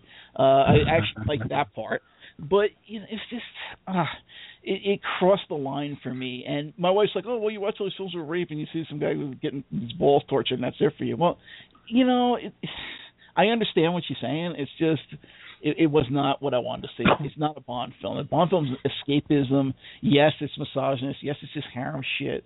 It's the macho fantasy, and you're going to see this? I'm like, nah. No, and I did not think he was a good Bond. I did not think We, he was a good Bond. all we all have to watch a movie together, like a movie neither one of us saw for the first time. I want, to see, this could be interesting. Uh, Just be prepared for me to heckle it on the way through because I do that a lot. oh no, you're heckled. Oh, I want her there too. I hear what she has to say. I, I'm one of those mystery science kind of people where I'm going to sit there, not necessarily loudly, I'm not going to harass everybody else, but anybody that's sitting next to me will hear me murmuring shit under my breath, like cracking jokes or whatever. Throw Um, that man out. uh, I uh, like Casino Royale. It's actually one of my favorite Bond movies. It's probably Really? my second. It's my second favorite after From How do you feel about Craig as a Bond? Because I find my problem with him is not like Dalton, where he was really stiff and you know, oh, I'm a one woman Right. man. crap. No, Right. he is a weak Bond. He is a fragile Bond. He is a Bond that does not have power. He is hopeless, helpless, scared, and shoved into things that he's not ready for and can't handle. And oh, good luck, fuck you. Um, and he doesn't But know what but to do. but, but physically, no, physically He's strong. like on the balls of his ass, basically. Yeah, he's physically strong. He's physically a brute, and I think that that's the way they're playing this. I hate to use that word trope out, but I think they they redesigned Bond in their minds uh, As uh, vulnerable. yeah, as physic psychologically vulnerable, as uh, but physically superpowered and a brute. You know, that's that's totally the way that, that they work this out. And this whole thing with um, Vesper Lynd, I mean, this movie is very very close to the book. That's one thing. Yeah, and, falling for her and stuff. I'm like, really? All right, whatever. it is though. No, it is. Even the yeah, of course he falls for Vesper Lynd. Bond Bond often falls for his girls, and then he dies, okay. Next girl, next book, next different girl. but uh, I I really like. I I saw Layer Cake. Um, gosh, was that Guy Ritchie? I can't remember. I saw Layer Cake, which was this British gangster type thing, uh, sort of along the lines of Long Good Friday, but a little different. And I said, "Who is this guy? He's really interesting. I would like to see him do some other kind of work." And I think because of Layer Cake, they they hired him to do Bond. I like him. Um, I I I really like Casino Royale. I mean, I, I I can really, if we had a lot of time, and we don't, we want to try to wrap at least the Bond movies up. Exactly, I want to get the Bonds out. Um, I could really, really go into detail about how much and why I like Casino Royale. Eva Green is not my kind of girl, no. but I mean, she she's a fleshy European woman, and she's. Well, she's not hideous or anything. It was just like she didn't. No, no, I'm not that. No, no, she's fleshy, fleshy, not fishy, but she's. You could tell by the way she's duplicitous, like you can't trust her. Exactly. And, and so, so why, why the problem? Right. So why didn't he see this coming? You know. Uh, there's a lot of that. Um, I, I like. And that's part of what I was talking about him being weak. Well, you're in love. Shit happens. You know, she probably gave him an amazing blowjob. You know, shit happens. You know. Uh, this, this is like I uh Mads Mikkelsen is the chief. You know, really right. good. Very. I like the kind of villain that talks quietly that will torture shit out of you. So I really like this one.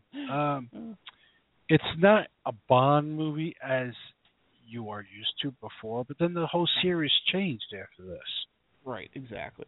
So these last two, I didn't even bother with. I kept seeing reviews about them, and they sounded even worse oh, yeah, than Casino Royale. So go ahead and uh, you know this is really your area anyways. This is your era of Bond, and that was really more of you, even though I'd seen them. Uh, so you know, let's let's hear what you got.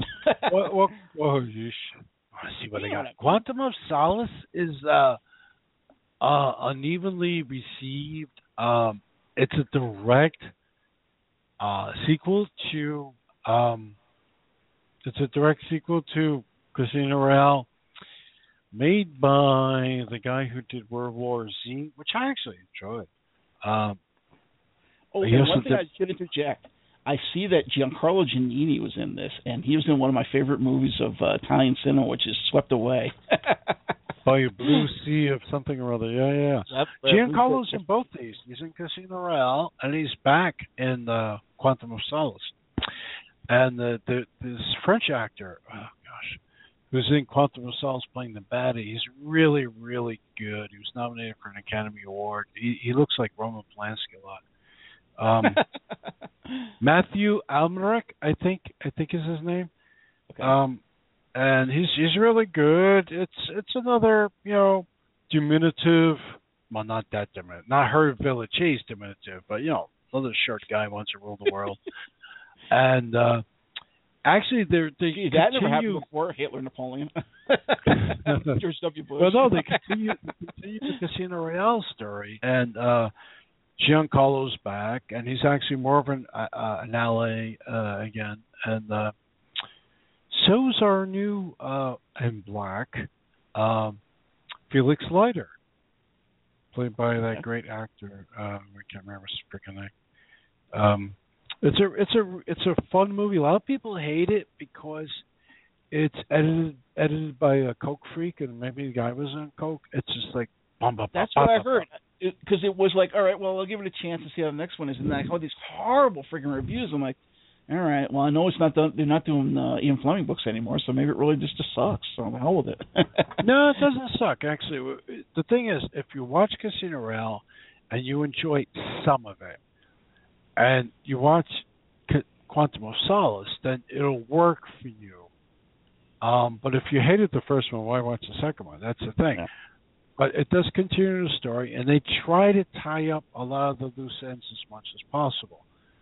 So. Um, um, it took me three viewings to like it, but the first time I saw, it, I really didn't like it because I like Quant- uh, Casino so much.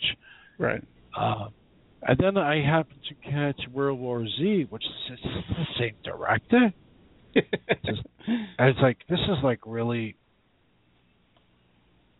um, Day and night. a good piece of work. Yeah, day and night. You know, you got to remember something too that the the Bond people are a machine, and you may come in and make a movie, which is why Quentin Tarantino, who's been wanting to make one for decades now, or at least the last ten years, will never do one. Is because you work for these people, the Broccoli and um, Saltzman. Maibaum or whatever Saltzman, whoever's alive left. Um, you're working for them. Know? Exactly. Right. You can't. you- there's only so yeah. much leeway for you to be an auteur. So. Right, right. Uh, You can't be an auteur with a Bond movie, even if there's auteurs willing to work. I mean, there's a lot of people I would like to see do a Bond movie. Will it ever happen? Unlikely. Uh, which is Well, why they like- actually. when we talk about Mario Bava, look at the same thing. He does like friggin' Doctor Goldfoot and the Girl Bombs. I mean, that's not a Mario Bava film. It's you know this No, shitty, no. you know, beach party movie basically. It's just, that's that's what he was contracted to make, so he made it. But look who made some of these. Like we were talking about, the world is not enough. Isn't that uh, Roger Donaldson? Uh, No, he did the. No, he did the other one. He did the Michelle Yeoh one. Oh, okay. The guy who did The World Is Not Enough is Michael Apted, who did 21 Up, 31 Up, remember? Okay.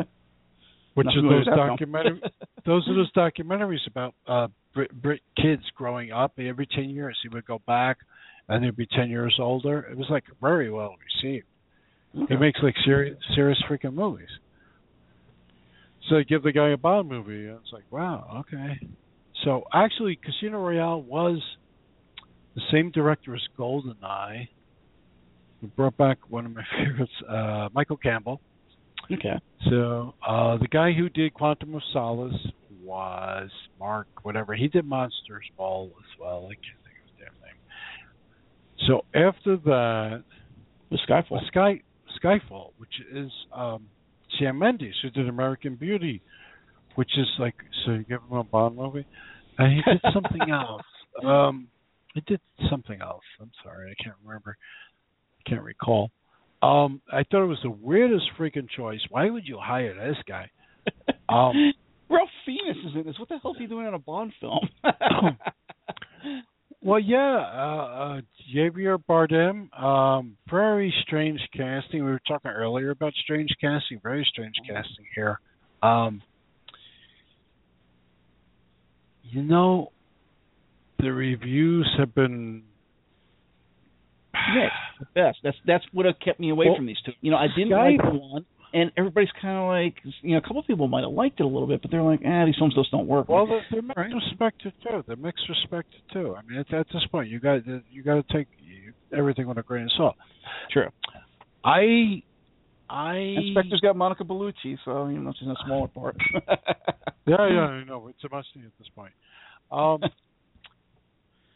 Skyfall had a. I liked it the first time. I, it's labyrinthian, is a word I really use. Okay. It's labyrinthian in its plot, and um, it's like they won't let go of the threads from Casino Royale. They're still trying to. It's the first time Bond has been as serious per se as we're still going with the story somewhere. We're not sure. You get the feeling they don't even know where they're going. And and uh the some good stuff in this in Skyfall. Some good some good uh, uh insidious uh Asian woman mastermind. I couldn't tell if she was Asian or French or French Asian. Um some really nasty like we're, we're assassins, so boom, that's it. Um, which harkens back to the seventies. Um, so there's a lot of good stuff in Skyfall. Um, there's an amazing fucking uh, London tube train that crashes through a wall at high speed, keeps going. That's like a combination between somebody on speed watching Silver Streak and one of those disaster movies like Meteor that you mentioned before. oh, I love I said, those. what the fuck is this doing here? You know? And I got a kick out of Silver Streak too. yeah, and, and that and it's very well done. It's like totally out of the blue. Like what the fuck? Now you make me want to see it just for that. Javier Bardem is this uh, person of questionable sexuality. Um, there's a little thing going on there with him and Bond. Um, yeah. And I'm not quite sure what's going on with that either. And then there's a relationship to Judi Dench's character, which is so deeply embedded in the story that if you're not paying attention, you go like, "What was that about again?"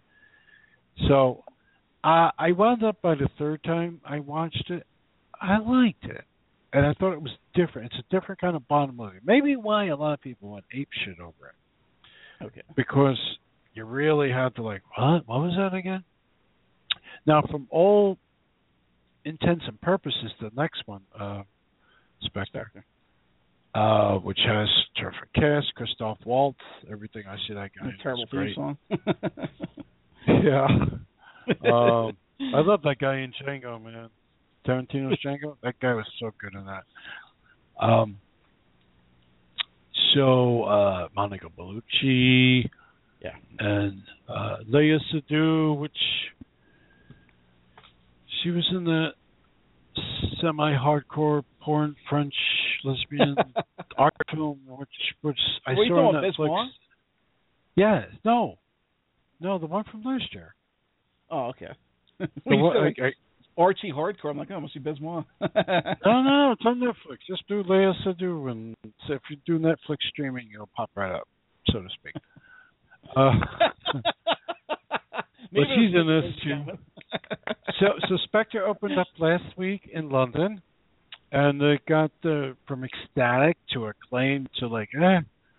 So um, have to pay attention to the eh reviews. Uh, Daniel Craig has notoriously, in the last two weeks, been doing his uh, press interviews for Spectre, and saying, "I don't want to do it anymore," which is really, really interesting. You don't do that when you work for when you do, when you work for a big, big movie machine like this, and you're you're signed for one more picture. Why would you do that?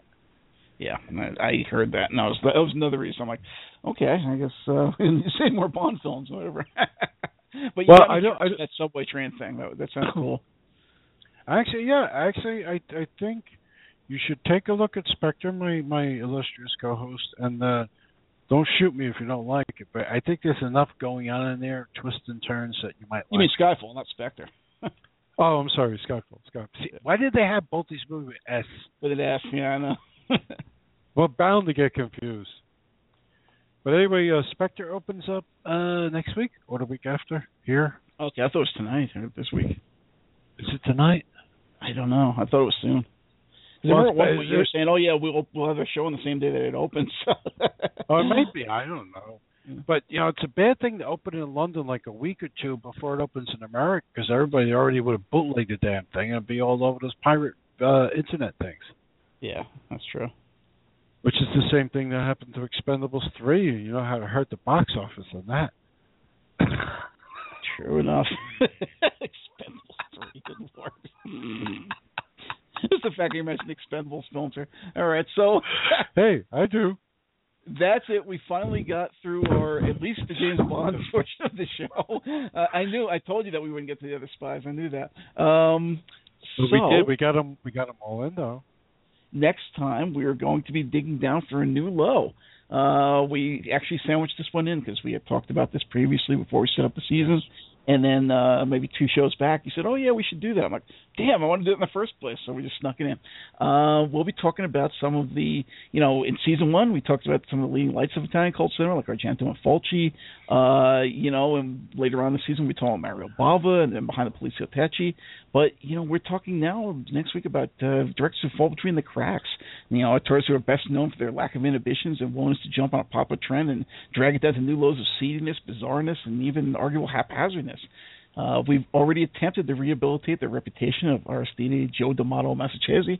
Can we possibly salvage the likes of Roberto Lenzi, Rino Di Silvestro, uh, Bruno Mattei, Andrea Mario Bianchi? The more we go on with this list, the, the less likely it seems. Renato Polselli, Luigi Batzella, Sergio Garrone, uh, Alberto De Martino, and even though he's not as bad, Sergio Martino.